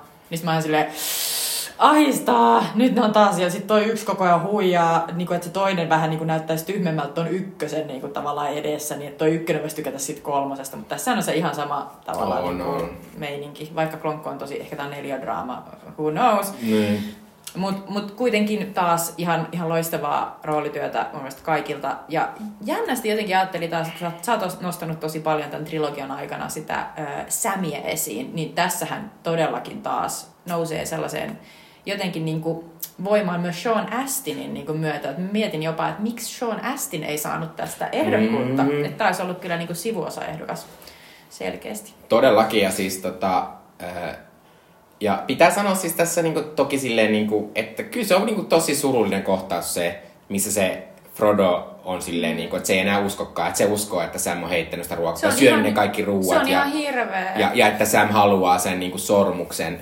Ja niinku, ja se on ihan kauhean se kohtaus, missä me niinku, ollaan kuultu, kun Klonkku sanoo Frodolle, että varo vaan, että toi läski haluaa kohta sen sormuksen. Ja sitten menee vähän aikaa, ja sit Sam on silleen, hei mä voin auttaa sut, anna mä pidän sitä vähän. Ja se on niinku niin hirveetä, kun mm. sitten se Frodo heti silleen, oh no, Klonkku oli oikeassa. Tässä näkee niin silleen, että miten helpolla tavalla ihmisen niin kuin, mieli pystyy, pystytään myrkyttämään. Että se voi niin kuin, Niin ja varsinkin, jos sä vaan- oot tolleen niinku addikti tai tommosessa niinku tosi heikossa mielentilassa niin, muutenkin. Niinpä, niinpä, joo, koska tämä on tosiaan addiktin, addiktion kuvauksena tosi vertaansa vailla. Joo, mutta eh, tämä näiden seikkailu jatkuu silleen, että, että, no, että Frodo ja Klonkku on silleen, no niin moi Sam, ja sitten ne lähtee käppäilemään, ja tämän Klonkunhan me ollaan saatu kuulla tämän suunnitelman edellisen elokuvan lopussa, eli Klonkku yrittää ohjata Frodoa ja Samiakin, mutta Frodo on nyt lähinnä semmoiseen, semmoiseen portaikkoon tai luolaan, missä on semmoinen suuri, tosi ällöttävä hämähäkki, äh, hämähäkki joka sitten hyökkää tämän Frodon kimppuun. Tai siis eh, oikeasti nämä, nämä menee vähän semmoiseen labyrintimäiseen luolastoon. Ja sitten yhtäkkiä Klonkku on kadonnut ja se on silleen huutaa silleen, tule vaan tänne päin. Ja siellä me nähdään, että siellä on vähän sitä semmoista, mm. semmoista niinku hämäkiseittiä ja koko ajan vähän semmoista niinku, yytä ällöttävää. Ja Frodokin alkaa tajuta silleen, oh oh, että tämä nyt ei ehkä ole mulla paras, paras juttu. Öö, ja sitten tota, ja sit siinä tulee sitten se, että se alkaa jahdata sitä se Lukitar eli Shelob, joka on todella Harry Potter-mainen. Joo, niin on. Koko toi kohtaus mm. Ja koko toi hahmo ö, tosi jännällä tavalla, koska, koska tosiaan ö, tietysti Tolkienin kirjat ovat innoittaneet varmasti todella todella paljon ö, pelkästään niin kun, ö, tietysti senkin takia, että tämä koko tämä Sauronin sormus on osa omaa niin kuin itseäni ja pala minusta. Ja sitten sama, mitä Voldemort tekee niiden ihme hirnyrkkiensä kanssa siinä Harry Potter-saakassa. Mutta, mutta jotenkin tämä on yllättävän sellainen niin kuin, se, la, lapsille suunnatun seikkailun oloinen. Mitä mä toisaalta niinku arvostan, niin. koska niin kuin mä sanoin viime, viime jaksossa, että mä arvostan te enttejä, koska ne niinku tuo sitä vähän Kyllä. lähemmäs, niin tavallaan mä tykkään, että tässä elokuvassa on tommonen koska se on vähän semmoinen, niin vaikka se on aika pelottava, mm. niin siinä on semmoista tiettyä kepeyttä ja satumaisuutta, niin mitä tässä muussa elokuvassa ei se ole. on hyvä, hyvä mm. sana. Joo, mäkin tykkään siitä. Ja mun mielestä Lukitar on, on sellainen klassikko hahmo. Siis on, siitä on, kirjasta. Että jotenkin sellainen, että, että se on vähän niin kuin, sillä on kuitenkin oma mieli. Että sillä on sellainen oma elämä, mitä se siellä elelee ja toivoo, että se saisi vähän lisää lounasta. Ja, ja, mä, ja musta se oli tosi tehokas se, tai se on tosi hyvä takaa jo kohtaus, missä se, sit se hämähäkki ajaa sitä Frodoa takaa, koska, koska se on myös vähän sellaista, kun tässä ollaan koko elokuva oltu aika niin kuin, että se seikkailu perustuu siihen, että ollaan täällä vittu sodassa. Mm. Niin tavallaan mä tykkään, että tässä elokuvassa on sitten tommonen niin kuin yksilön oma seikkailu, pieni tommonen. Niinpä. Ja, että, et, ja se on myös tosi ällöttävää se tehty se, millä tavalla se sitten lopulta niin kuin, tavallaan käsittelee sen Frodon. Että se on jotenkin hienon hyönteismaailmasta tuleva, se että se koteloi sen siihen omaan seittiinsä ja, ja sitten se, sit se just miltä Frodo näyttää, kun, kun, kun sitä jotenkin vähän katsotaan, että onko se nyt ihan kunnossa vai ei ja, ja kun se on oikeasti niin kuin, nyt vain taintunut sillä lukittaren, sillä pistimen jollain myrkyllä, joka ei ole tappavaa, mutta tainuttavaa ja se tykkää syödä ne, syödä ne tota uhrinsa silleen lämminverisenä, niin jotenkin se, jotenkin se kaikki on silleen varmasti totta tosiaan koko ajan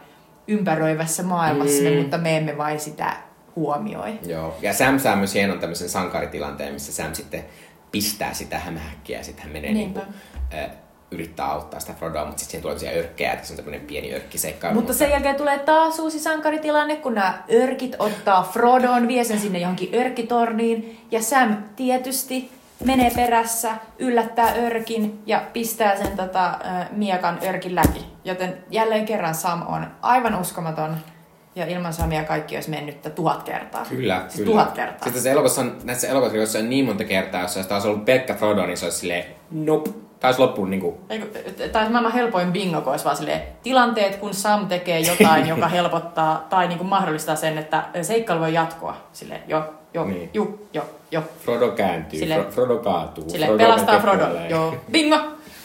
joo.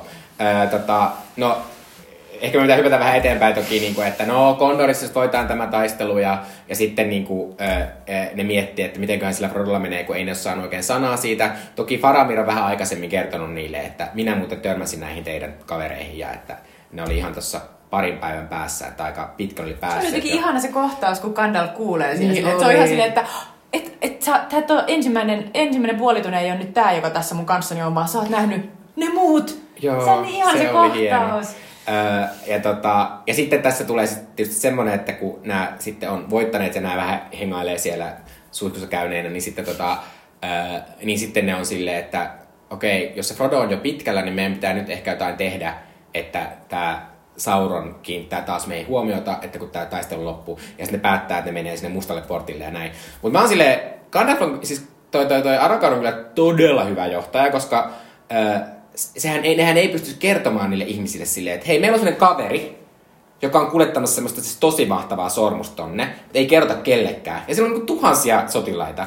Niin, miten, et mikä, miten ne järkeilee silleen, että oliko se, hei toimi niin hyvin, nyt vaan mennään eteenpäin ja saadaan koko toi Mordor vallattua. Mutta että... se varmaan on. Silleen, että me voitettiin nyt näin. Niin. Näittekö kaverit? Ja nyt me jatketaan. Niin, että tässä on hyvä, hyvä tuota, fiilis, hyvä Eikö meininki. Nyt, eikö pössis? Niin, hyvä pössis. pössis. Jatketaan. jatketaan.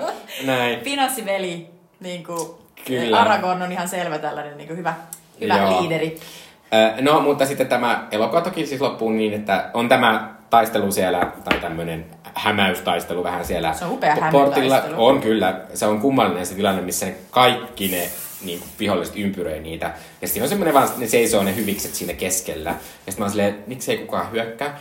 Äh, mutta ihan sama, ja sitten tota, ja samaan aikaan Frodo sit saa vietyä sen sinne Tuomiovuorelle. Samin, Samin avustuksella. Ja sitten vielä lopussa se on tosi hieno. Ja siis se on, se on niin sikas muuti semmoinen juttu. Siinä on semmoinen kohta, että Frodo vähän aikaa alkaa lopussa olla, olla silleen, ehkä mä pidänkin tän. Ja se laittaa se on niin sormea alkaa niin olla silleen, se minä, mä kävelen Samin ohi. Että... Se on niin kauhean kohtaus, kun, kun muistatte siitä ekasta leffasta, jossa Elron tyli kertoo, että miten siinä sitten tapahtui niin, että se sormus mm. ei mennykään sinne, sinne tota, lieskoihin, vaan ihmiset piti sen.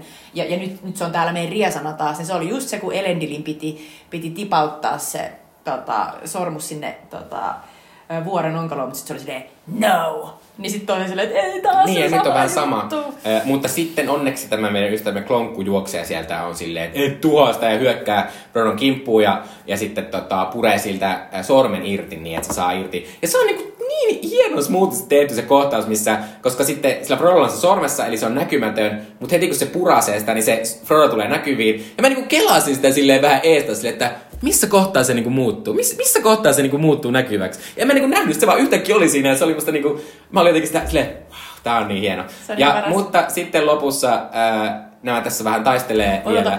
mä haluan to- todeta tosta vielä, että yksi ihan mahtavin kohtaus tässä on se, kun ö, se klonkku viimein saa sen sormuksen, ja se on niin iloinen, ja sitten samaan aikaan se tipahtaa sinne laavaan, ja sitten vaan näkee, kun se on silleen, wait, nyt joku ei ole kunnossa, ja sitten samalla hetkellä siis kuolee, eli tipahtaa sinne kokonaan sinne laavan alle, ja sitten se niinku on vielä hetken niin silleen, että jes mä sain sen, mä sain kuitenkin sen sormuksen, blub. Ja se on niin mahtava se loppu. Se kuoli onnellisena Niin, se on vähän kuitenkin. silleen, niinku, että sä sait mitä sä halusit, mutta tavallaan niinku, se vei sun hengen. Klassinen addiktio. Joo. Ja sitten siinä kuitenkin niinku, sit siinä kestää vähän aikaa, kun se, se tippuu se sormus semmoiselle kohdalle, missä se, se ei heti uppoa sinne laavaan. Siinä on ihan upea sellainen, niinku, että wait for it. Kaikki on ihan silleen, mitä? Eikö se, eikö se tuhoudukaan? Mitä nyt? Niin, Mitä varsinkin kun katsotaan sinne myös sen taistelukentän, niin kaikki on silleen, Oh, no. oiskohan se kohta? Niinpä se on niin hyvä, kun on silleen, mä sain mun korvanappiin tiedon, että nyt se tipauti laavaan, mutta mitään ei ole vielä kuulunut. Joo, Joo. Mutta sitten lopulta, se lopulta se sormus ö, sulaa. Joo, ja, mutta pitää kyllä siis taas niin Sauronin johtajuutta silleen, aika yhden kortin varaan. Eli sun koko valta perustuu tämmöiseen sormukseen, jota sulle ei ole itsellä hallussa. Sä et ihan hirvittävästi tee työtä, että sä löytäisit sen. Sä ja, kutsut sitä silleen silleen, Kyllä. Tule tänne päin. ja, ja, sit, ja sit sä oot silleen, oh no, nyt joku tuhosikin sen. Ja sit se koko sun juttu perustuu siihen. Ko- kaikki tuhoutuu sen jälkeen. Se on niinku ihan... Se on todella huonosti niin jotenkin asiansa järjestänyt. Niin. Mutta toisaalta si- sillä on niin paljon sitä jengiä, niin se usko siihen, niinku, että mulla on ihan sikana jengiä, mä vaan tuho tapaan ne kaikki. Kyllä niillä jollain varmaan on se sormus Ja eikö pointti ole just se, että se on menettänyt ruumiinsa? Mm. Mm. Että tavallaan että se on kuitenkin niinku aika semiheikko. Että Joo. tavallaan se ei pystynyt ton enempään. Mikä on niinku silleen, että sori, se oli liian vähän. Niin. Et ei onnannut. Sen olisi ehkä odottaa vähän pidempään vielä. Joo. Mutta loppu hyvin, kaikki hyvin. Ja sitten tästä tulee lopussa semmonen. Se Ja näin he elelivät elämänsä loppuun asti. Ei suinkaan. Ei Tässä elokuvassa on seitsemän loppua vielä tämän Niitä on jälkeen. seitsemän oikeasti. Kyllä. Ja mä voin vahvistaa, että Extendedissä ei ole enempää loppuja. Eli tää on Extended loppu, tämä tavallisen elokuvan loppu. Joo, kun se oli hassua, kun mulla oli silleen, kun tää, loppu tää sitten se, että ne oli niinku saanut sen tuhottua, ja sitten mä pidin niinku vessatauon siinä, ja sitten mä kävin vessassa, ja siinä sitä aina näkyy se, että mä silleen, siis miten tää jatkuu vielä, kun se jatkuu vielä kuin 40 minuuttia sen Niinpä, jälkeen. se on ihan totta. Mutta mä oon tavallaan silleen, vaikka mä nyt teen tästä vähän pilkkaa, että niitä on niin monta, niin mä tavallaan on silleen, että nyt kun on katsonut aika lyhyessä ajassa nämä kaikki elokuvat, niin onhan näihin niinku sitoutunut, ja oon mä silleen, että oishan se ollut aika karu loppu, jos se olisi silleen mennyt viisi minuuttia, että se olisi loppunut se elokuva. Se että siinä on semmoista tiettyä niinku ihanaa rytmiä ja kauneutta sitä. Toki niinku, ei niitä ehkä silleen niin monta olisi tarvinnut olla, ö, mutta tota, mä rakastan siis, siis siinä on semmoinen siis, se on niinku tosi kummallisen näköinen kohtaus. Semmoinen, kun Frodo sitten, ö, kun tässä on semmoinen outo kohtaus, missä ne sitten Frodo ja Sam joutuu semmoiselle kielekkeelle, kun sieltä tulee sitä laavaa. Sitten ne ei kuolekaan, koska semmoset yhtäkkiä linnut pääseekin sinne vaan silleen buppidu. No, täs- Hobbitista tutut No, kotkat. no tässä on ihan hienosti. Ja siis, ja siis toki siis myös, myös sitä ekasta elokuvasta tutut kotkat, koska sehän yksi Ne niistä pelastaa Gandalfin. Totta. Mutta siinä on ihan hienosti tehty sitä, että siinä, siinä kuvassa, missä ne hakee ne kotkat, ne Samin ja Frodon, niin siinä näkyy, että se taivas niiden, mistä ne tulee, niin se onkin niinku paljon sinisempi jo. Eli tavallaan siinä näkyy, että se Sauronin niinku voima ei enää ole siellä niinku niin vahvana. No, upea. Että se on sille ihan, ihan musta tyylikäs ratkaisu, näin. Mutta sitten menee jonkin aikaa ja Frodo heräilee jossain. Missä se, missä se on? Onko Rivendellissa? Onko se Rivendelissä? Ja se on niinku tosi outo. Kun tässä elokuvasarjassa on jotain semmoisia outoja, varmaan Peter Jacksonin omia juttuja, että se tykkää semmoista oudoista kohtauksista, missä ihmiset tekee niinku outoja niinku tunneilmeitä. Ja sitten se hidastaa sitä kuvaa niin, että se on semmoista vähän karmivaa. Ja sitten kun tässä on semmoinen tosi outo valotus, kaikkien niiden naamat näyttää ihan sikaoudoilta. Ö, mutta silti mä oon silleen niinku, mä tavallaan, että sen takia tota, se toimii musta, että siinä on ihana. Ja, kyllä mä olin silleen, kun siinä, siinä on se semmoinen, että Frodo herää sieltä ja siinä on heti Gandalf silleen, silleen ihanaa, mutta sitten kaikki, kaikki jotenkin vähän niin kuin kuulee jostain, että ne on tullut ja sitten tulee kaikki yksitellen.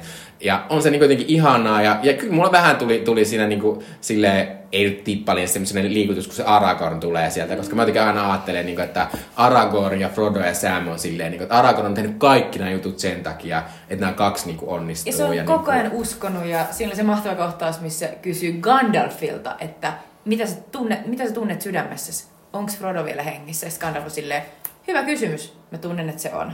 Niin Gandalf on niinku ollut itse vielä vähän kujalla jossain vaiheessa, mutta Aragorn on mm. koko ajan uskonut. Mm. Mutta mä haluan tuoda tässä ehkä vähän tämmöisen, tämmöisen jutun esiin, että kun tässä elokuvassa, siis tässä on ne melkein kaikki sormustoritarit sit selviä hengissä, että Boromir on melkein aina, kun kuolee, näin. Ja sitten tässä niinku käydään nämä yksitellen läpi nämä, siinä tulee niinku Gimli ja Legolas. Ja mä niinku tajusin, niinku, että miten hirveän niinku, tyhjiä ja tylsiä hahmoja ne Gimli ja Legolas on. Ne on lähes pelkästään semmosia niinku, action manejä, niillä on paljon actionia, sitten jonkin verran sitä huumoria, mm. mutta niiden kautta ei välitä oikeastaan hirveästi minkäänlaisia tunteita, niistä, niistä, eikä niillä ole mitään sellaisia teemoja, mitä niiden kautta käsitellään. Ei siis on- menetä mitään. Ei, ei. Et siinä on se, että et ne, ne niinku, siinä klassisessa tavallaan sellaisessa niinku tarinan kerronnan teoriassa, niin ne, ne ei muutu. Ne pysyis tismalleen samana. Niitä ainut asia, mikä niillä muuttuu, on se, että niistä tulee keskenään ystäviä. Niin tulee, se on totta. Se, Mm. on, se on ainoa muutos. Mm. Toi on hyvä pointti, että se muuttuu niiden välillä. Että niiden välinen dynamiikka muuttuu. Mutta esimerkiksi Aragorn, se muuttuu aivan valtavasti. Joo. Kun se Elrond sanoo sille siellä leirissä, niin kuin, laita se konkari niin kuin, identiteettisi nyt pois. Mm. Ota se kuninkaan identiteetti, joka sulle kuuluu. Niin sillä tapahtuu se Frodolla, uskomaton matka Samilla. Samilla. Siis just se, että... Gandalfilla, koska Gandalf, Kyllä. toki Gandalf koko ajan mahtava, mutta sillä jotenkin on silleen, että se, vaan se, se niin voima vaan kasvaa, sinne näyttää se sitä koko ajan. välissä. Niin. Sille, että et, et todellakin kaikilla muilla hahmoilla tapahtuu todella perinpohjaista muutosta. Ne oppii, ne muuttuu, Mm. ne ei ole samoja enää. Niin se on kyllä hyvä pointti, että Legolas ja Gimli, niin mm, ne ystävystyy, mutta ei niille muuta tapahdu. Niin, ja samalla mä oon vähän silleen Meri ja Pippi on vähän samalla rajoilla. Niissä on kuitenkin semmoista niinku, nimenomaan sitä semmoista kevennysjuttua, ja niillä kuitenkin on semmoisia niinku omia seikkailuja. Että niillä tavallaan se juon, koska Gandalf ja Legolas ja Gimli on vähän semmoisia, että ne on silleen, hei Aragorn, missä meet? Mitä, Niinpä. mitä tehdään nyt? Se on totta, ne on vähän sellaisia, mitä ne on? Ne on niinku noita sidekickejä. Niin on Kara- Aragornin sidekickejä, se on totta.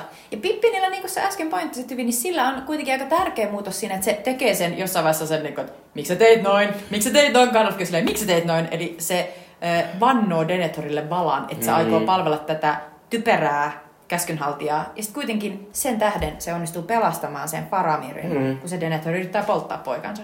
Niin tavallaan Pippin on kuitenkin silleen, että kyllä se saa sitä semmoista, että se tajuaa jossain vaiheessa silleen, ei hemmetti, tää menee tosi päin persettä, mun on pakko hakea Gandalfin. Tää ja se myös ei muuten. sytyttää ne merkkitulet. Ah, totta, kyllä. Sillä on yllättävän paljon tehtäviä, eli meri. Eli Meri on ehkä se heikko lenkki tässä. Se on vähän se turhaa, jos Joo. joku pitää olla. Mutta tämä heräämiskohtauksen jälkeen tulee sitten minun lempiloppuni tässä elokuvassa, joka on siis Aragornin kruunajaiset, joka on ihana Tämä kohtaus. on niin ihana. Aragorn näyttää niin superkuumalta. Aragorn laulaa siinä. Aragorn laulaa. Mikko Sitten siinä on semmonen, ihana. yksi mun lempiasia tässä koko elokuvassa on semmonen, että siinä on silleen, what? Onko täällä jotain haltioita? Sitten siinä on ne random lippu. Kaikki haltijat on silleen super smurf. Eikö niin just? Ja, ja mä niin näen sen, että Error, Error on silleen, hei tehdäänkö tälleen? Siis anna, anna tää lippu, anna tää lippu. Nyt, nyt. Ja sit se alkaa vielä sit Legolas on silleen wenka wenka ding ding. Ja sit Elrond on ekaan kertaa silleen Silleen se niinku pystyy olemaan pokkana. Niin sä oot silleen, että mitä, mitä ihmettä täällä tapahtuu. Niin tässä on semmoinen mahtava kohta, missä ensin äh, Aragorn kruunataan kuninkaaksi ja sitten se laulaa siellä ja sitten he kä- alkaa kävellä sinne eteenpäin niitä hobitteja kohti, koska semmoinen hobitti loppu huipennus sitten. Mutta siinä välissä tulee niitä semmoisia äh, haltioita ja sitten sit se, sit siinä onkin semmoinen yhtäkkiä lippu ja sitten sit se lippu heiluu ja sit siellä onkin arve.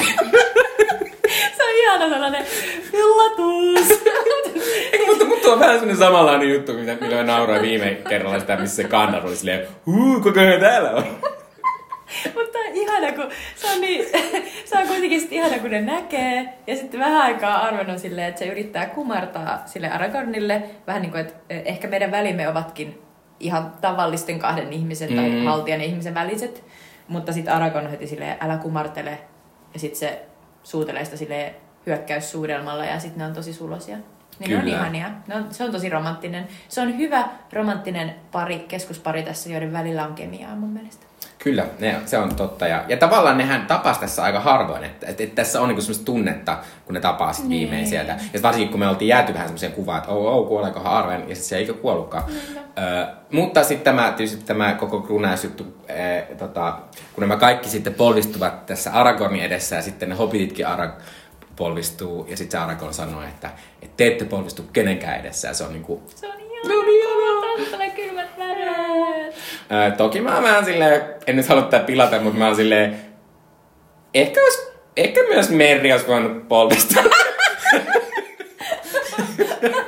Eikä, niin, se on ehkä vähän outo, mutta tavallaan samaa mieltä. niin, tämä on silleen, että Silleen- onko niinku Sam ja Merri niinku Niin, samalla tasolla? paljon? Niinku, En tiedä. Niin. Joo, mutta se on ihana, kun sit, sit, sit siinä tulee sellainen tosi makea sellainen, niin kuin, vähän niin kuin sellainen helikopteriotos, joka niin kuin, tavallaan niin kuin peruuttaa kaukaisuutta. Siinä näkyy se koko Minas Tiritin, niin kuin se, sen koko palatsin niin kuin se piha ja kaikki ihmiset, jotka kumartaa. Mm. Et sit, se on niin kuin joku domino efekti. Se on tosi, se on tosi kaunis. se on tosi hienoa. Toki se on siis kaunissa ajatus se, että että pienin meistä voi olla se suurin sankari. Ja, että, ja kyllä se on, niin kuin, kun ne on kuvattu niin hienosti myös ne, ne neljä hobittia. Se, kun ne on semmoisia pieniä, niillä on semmoista, niille kenkiä, ne on vähän silleen, Ne on lapsia. Et mitäs no, nyt? No ikään kuin tavallaan- lapset, mm. lapset tota, ratkaisi tämän homman. Ja sitten se ihana Minas Tiritin valkoinen puu on tietysti kukassa, joo. koska oikea kuningas on palannut.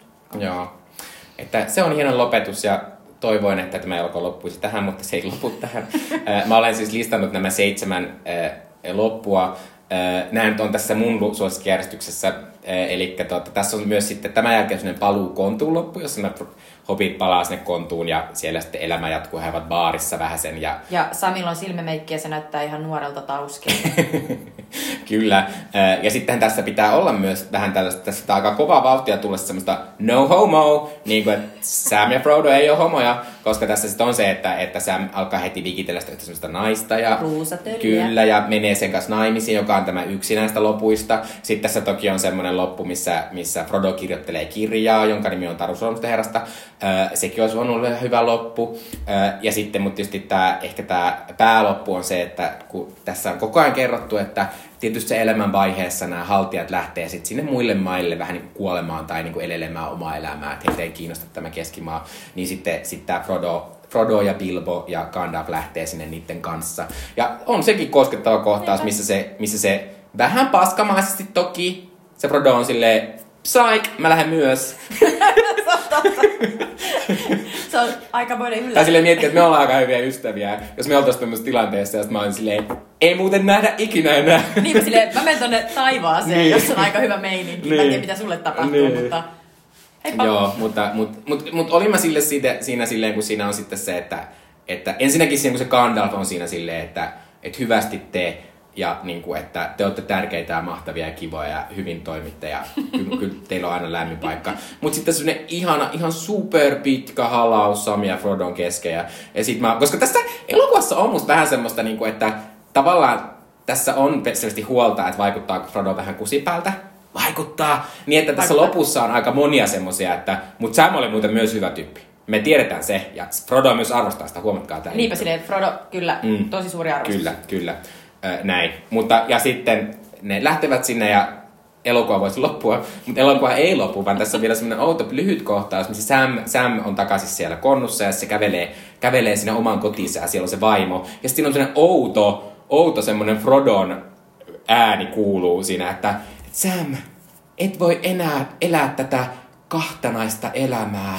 Että nyt voit viimein elää tätä yhtä elämää. Silleen, kuulostaa aika biseksuaalilta tämä niin Niin kommentoitu. silleen, että, no homo. Eikö se on vähän semmonen no homo?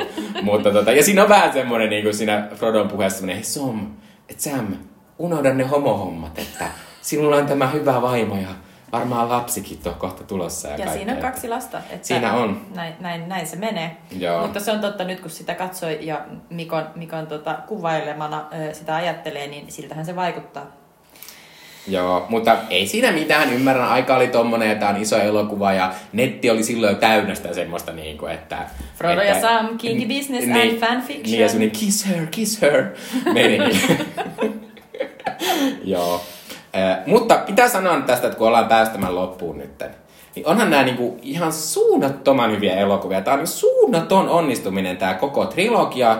Tämä on niin upean näköinen, mutta silti omaperäinen. Tässä on tosi hienosti tavoitettu sitä semmoista ihanaa fantasia nörtteilyä, mitä Taruslasta on täynnä, mutta sitten tämä on niinku uskottava ja pelottava ja niinku cool. Ja sitten tässä jotenkin, mutta sitten tässä on niinku semmoista, että sen takia mulla on ehkä ongelma siinä, siinä Legolas Gimli-asiassa, että ne jotenkin vähän pilaa sitä semmoista jylhyyttä, joka tässä koko ajan on. Et mun mielestä Legolas Gimli-vitsit on liian niinku nykyaikaisia, tai semmoisia, niinku, että jotenkin poikataan silleen, että hei hei hei, tää on aika hauska No, juttu niillä on niitä kohtauksia, missä ne siellä Helmin syvänteen taistelussa niinku surffaa tai skeittaa vähän Joo. jollain niinku kilvellä.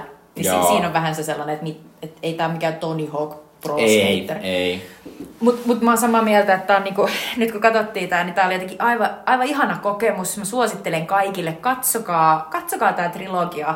Pääsette mukaan siihen uskomattomaan, just siihen tosi kuuliin ää, ja kuitenkin niinku tosi lämpimään ää, tunteita täynnä olevaan seikkailuun, jossa koko ajan voi vähän niinku yllättyä siitä, että ah, tosta hahmosta, toi onkin tollanen ja miten toi Aragorn muuttuu tollaseksi. Ja, ja sitten löytää näitä uusia ikään kuin, että jos te olette tämän aiemmin, niin sitten voitte nyt löytää eri elämänvaiheissa tavallaan uusia sellaisia kiinnostavia hahmoja. Niin kuin vaikka Teoden oli nyt mulla ihan sellainen, että vitsi mikä tyyppi, ihan mahtava, erilainen ja realistinen tyyppi, jota mä en aiemmin tajunnut arvostaa. Ja, ja se on niin kuin hyvän mun mielestä teoksen merkki, että sit se niin kuin toimii vähän eri tavalla, Mm. niin kuin, kun sä muutut, niin se tarjoaa sulle erilaisia asioita. Ja sitten ylipäänsä se, että miten makealta tämä näyttää kaiken jälkeen, eli, eli, eli vaikka tässä on ehkä muutama sellainen vähän liian sellainen oudosti valaistu fantasia Galadriel puhelee jostain kohtaus, niin silti tässä suurin osa näyttää tosi makealta. Efektit on hienoja. Ja tärkeintä on, että, että tässä on valittu vaan se sellainen tosi makee go all in or get the fuck out tyyppinen.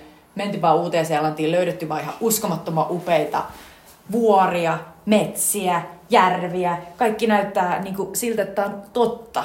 Tämä on oikea. Ja se on jotenkin makea, eikä oikea silleen, että nee, katsotaanpa montako erilaista, erilaista örkkisukua sinä tiedät, vaan enemmän sellainen, niin kuin, että et, et täällä on oikeasti seikkailua, tuolla on oikeasti niitä enttejä.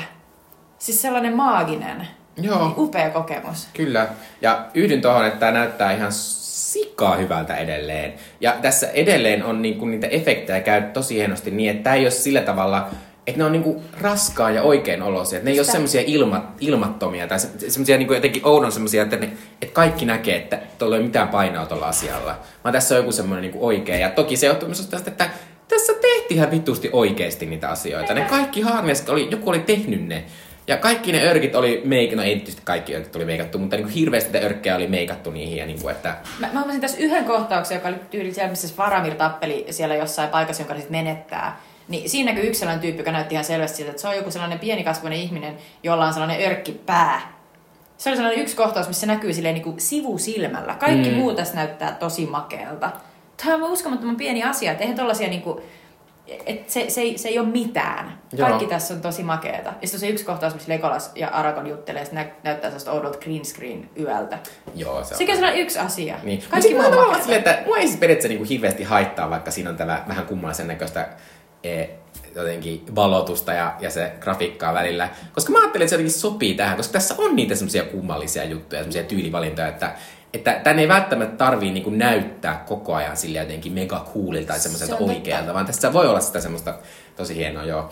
Öö, mä toivon sydämeni pohjasta, että ei ikinä yritä tehdä uudestaan, koska jokaisen ihmisen tai tuottajan Hollywoodissa, joka ajatteleekin sitä, niin kattokaa nämä elokuvat ja alkaa silleen, me ei voida mitenkään tehdä mitään tässä paremmin. Niinpä. Mutta tota, ihanaa oli katsoa nämä Tämä oli parasta. mahtava homma. Seuraavaksi vielä Sweetie Dippejä. Eli loppuun vielä Switchy Dippe, eli meidän kulttuurisuosituksia teille. Mä suosittelen nopeasti tässä kahta elokuvasta, äskenkin puhuttiin. tosiaan Leffateatteri on viime viikkoina tullut monia näitä tämmöisiä Oscar-toiveikkaita, joita minä olen nähnyt Rakkautta anarkiassa.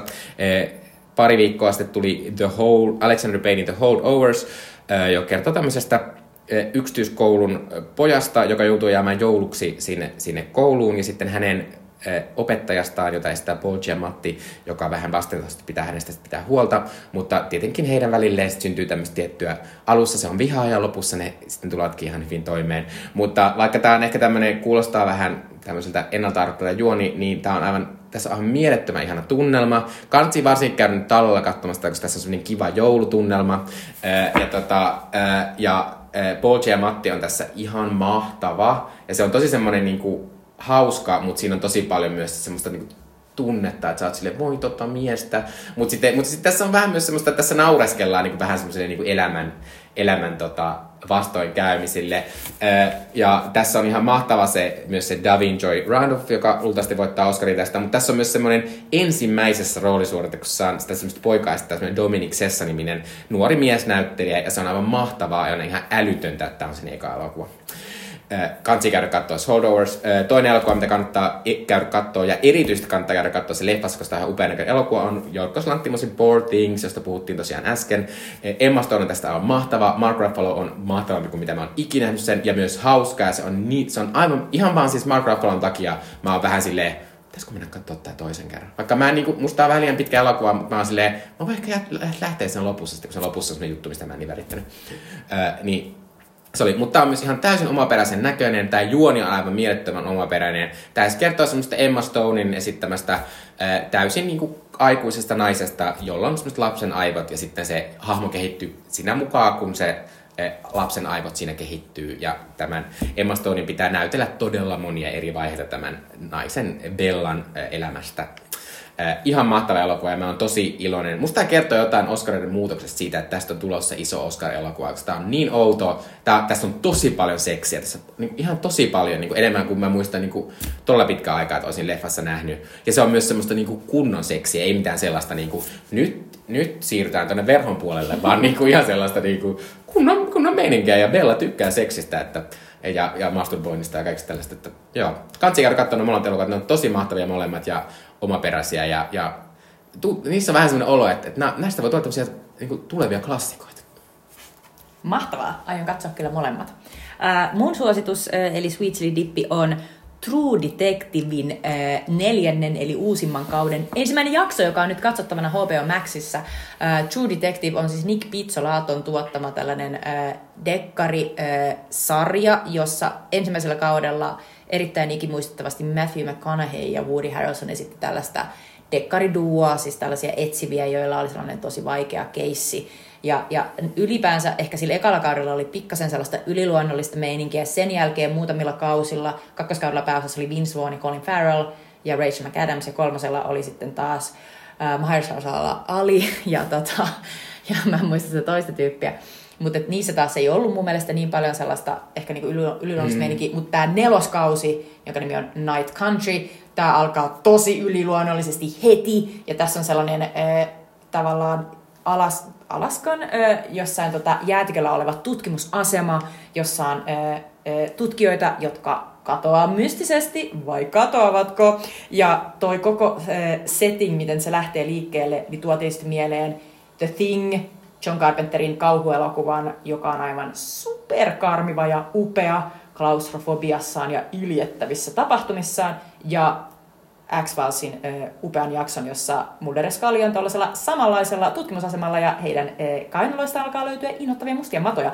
Niin jotenkin heti on sellainen, wow, mitä kaikkea tässä tapahtuukaan vielä. Ja tässä on pääosassa Jodie Foster ja sitten tällainen ihan mahtava uusi näyttelijä, jonka nimeä nyt muista, mutta hän on ihan super, äh, super mahtavan näköinen ja oloinen tyyppi ja mä oon vaan heti ihan täysin messissä. Tässä on tosi mahtava tunnelma. Ja tietysti nuo tekijät on niin kovia, että tota, uskon ja luotan, että tästä tulee mahtava sarja. Ensimmäinen jakso on todella päräyttävä ja heti antaa jo osvittaa siitä, että tulossa on e, tosi jännittävä ja yliluonnollinen kausi. Joo, mäkin katsoin myös eilen tämän ensimmäisen jakson. Toivottavasti voidaan jutella tässä ehkä, kun vähän pidemmälle päästään, niin tässä meidän podcastikin tästä, että tosi iso vaikutuksen teki, mahtava tunnelma ja tämä on kuvattu Islannissa, tämä on ihan mielettömän upean näköinen. Öö, joo. Öö, ensi kerralla katsomme elokuvaa, jossa on myös tämmöinen tehtävä, eli lähdemme tappamaan Billiä. Katsomme siis Quentin Tarantinon elokuvan Kill Bill, joka julkaistiin myös vuonna 2003, kuten tämä meidän tämän jakson elokuva Tarsomstersta kuninkaan paluu. Millä mietteellä lähdet katsomaan Kill Bill Volume 1? No, jotenkin tosi odottavana. Mä en ole nähnyt sitä tosi pitkään aikaan ja mä tykkäsin siitä tosi paljon. Silloin mä luulen, että mä kävin katsoa sen kaksi kertaa. Ja sen soundtrack oli ihan superpäräyttävä, Uma Thurman, ja se sen keltainen upea tracksuit oli ihana. Ja jotenkin niin kuin, se, se oli kyllä mahtava elokuva aikana. Mä odotan kyllä innolla. Joo, mäkin muistan, että se päräyttäisi paljon. Se oli myös mun ensimmäinen elokuva, joka oli K-18. Mä muistan, että se tuli jotenkin Suomessa, vaikka se julkaistu 2003 Amerikassa, niin Suomessa tuli ehkä 2024 niin kuin alkupuoliskolla ja mun synttärit on helmikuussa. Mä muistan, että mun piti näyttää henkkarit, kun niin katsoa sen. Äh, Eli ensi kerralla, ja sitten valitet, jos joku odotti, että, että jatketaan tässä Taru Solmustassa saakassa tuonne hobitteihin, niin ei, ei jatketa. Bad luck. Bad luck. Äh, mutta äh, Kill Billia voi katsoa äh, kaikista, se löytyy lähes kaikista vuokrauspalveluista. Eli moikkelis koikkelis. Moikka!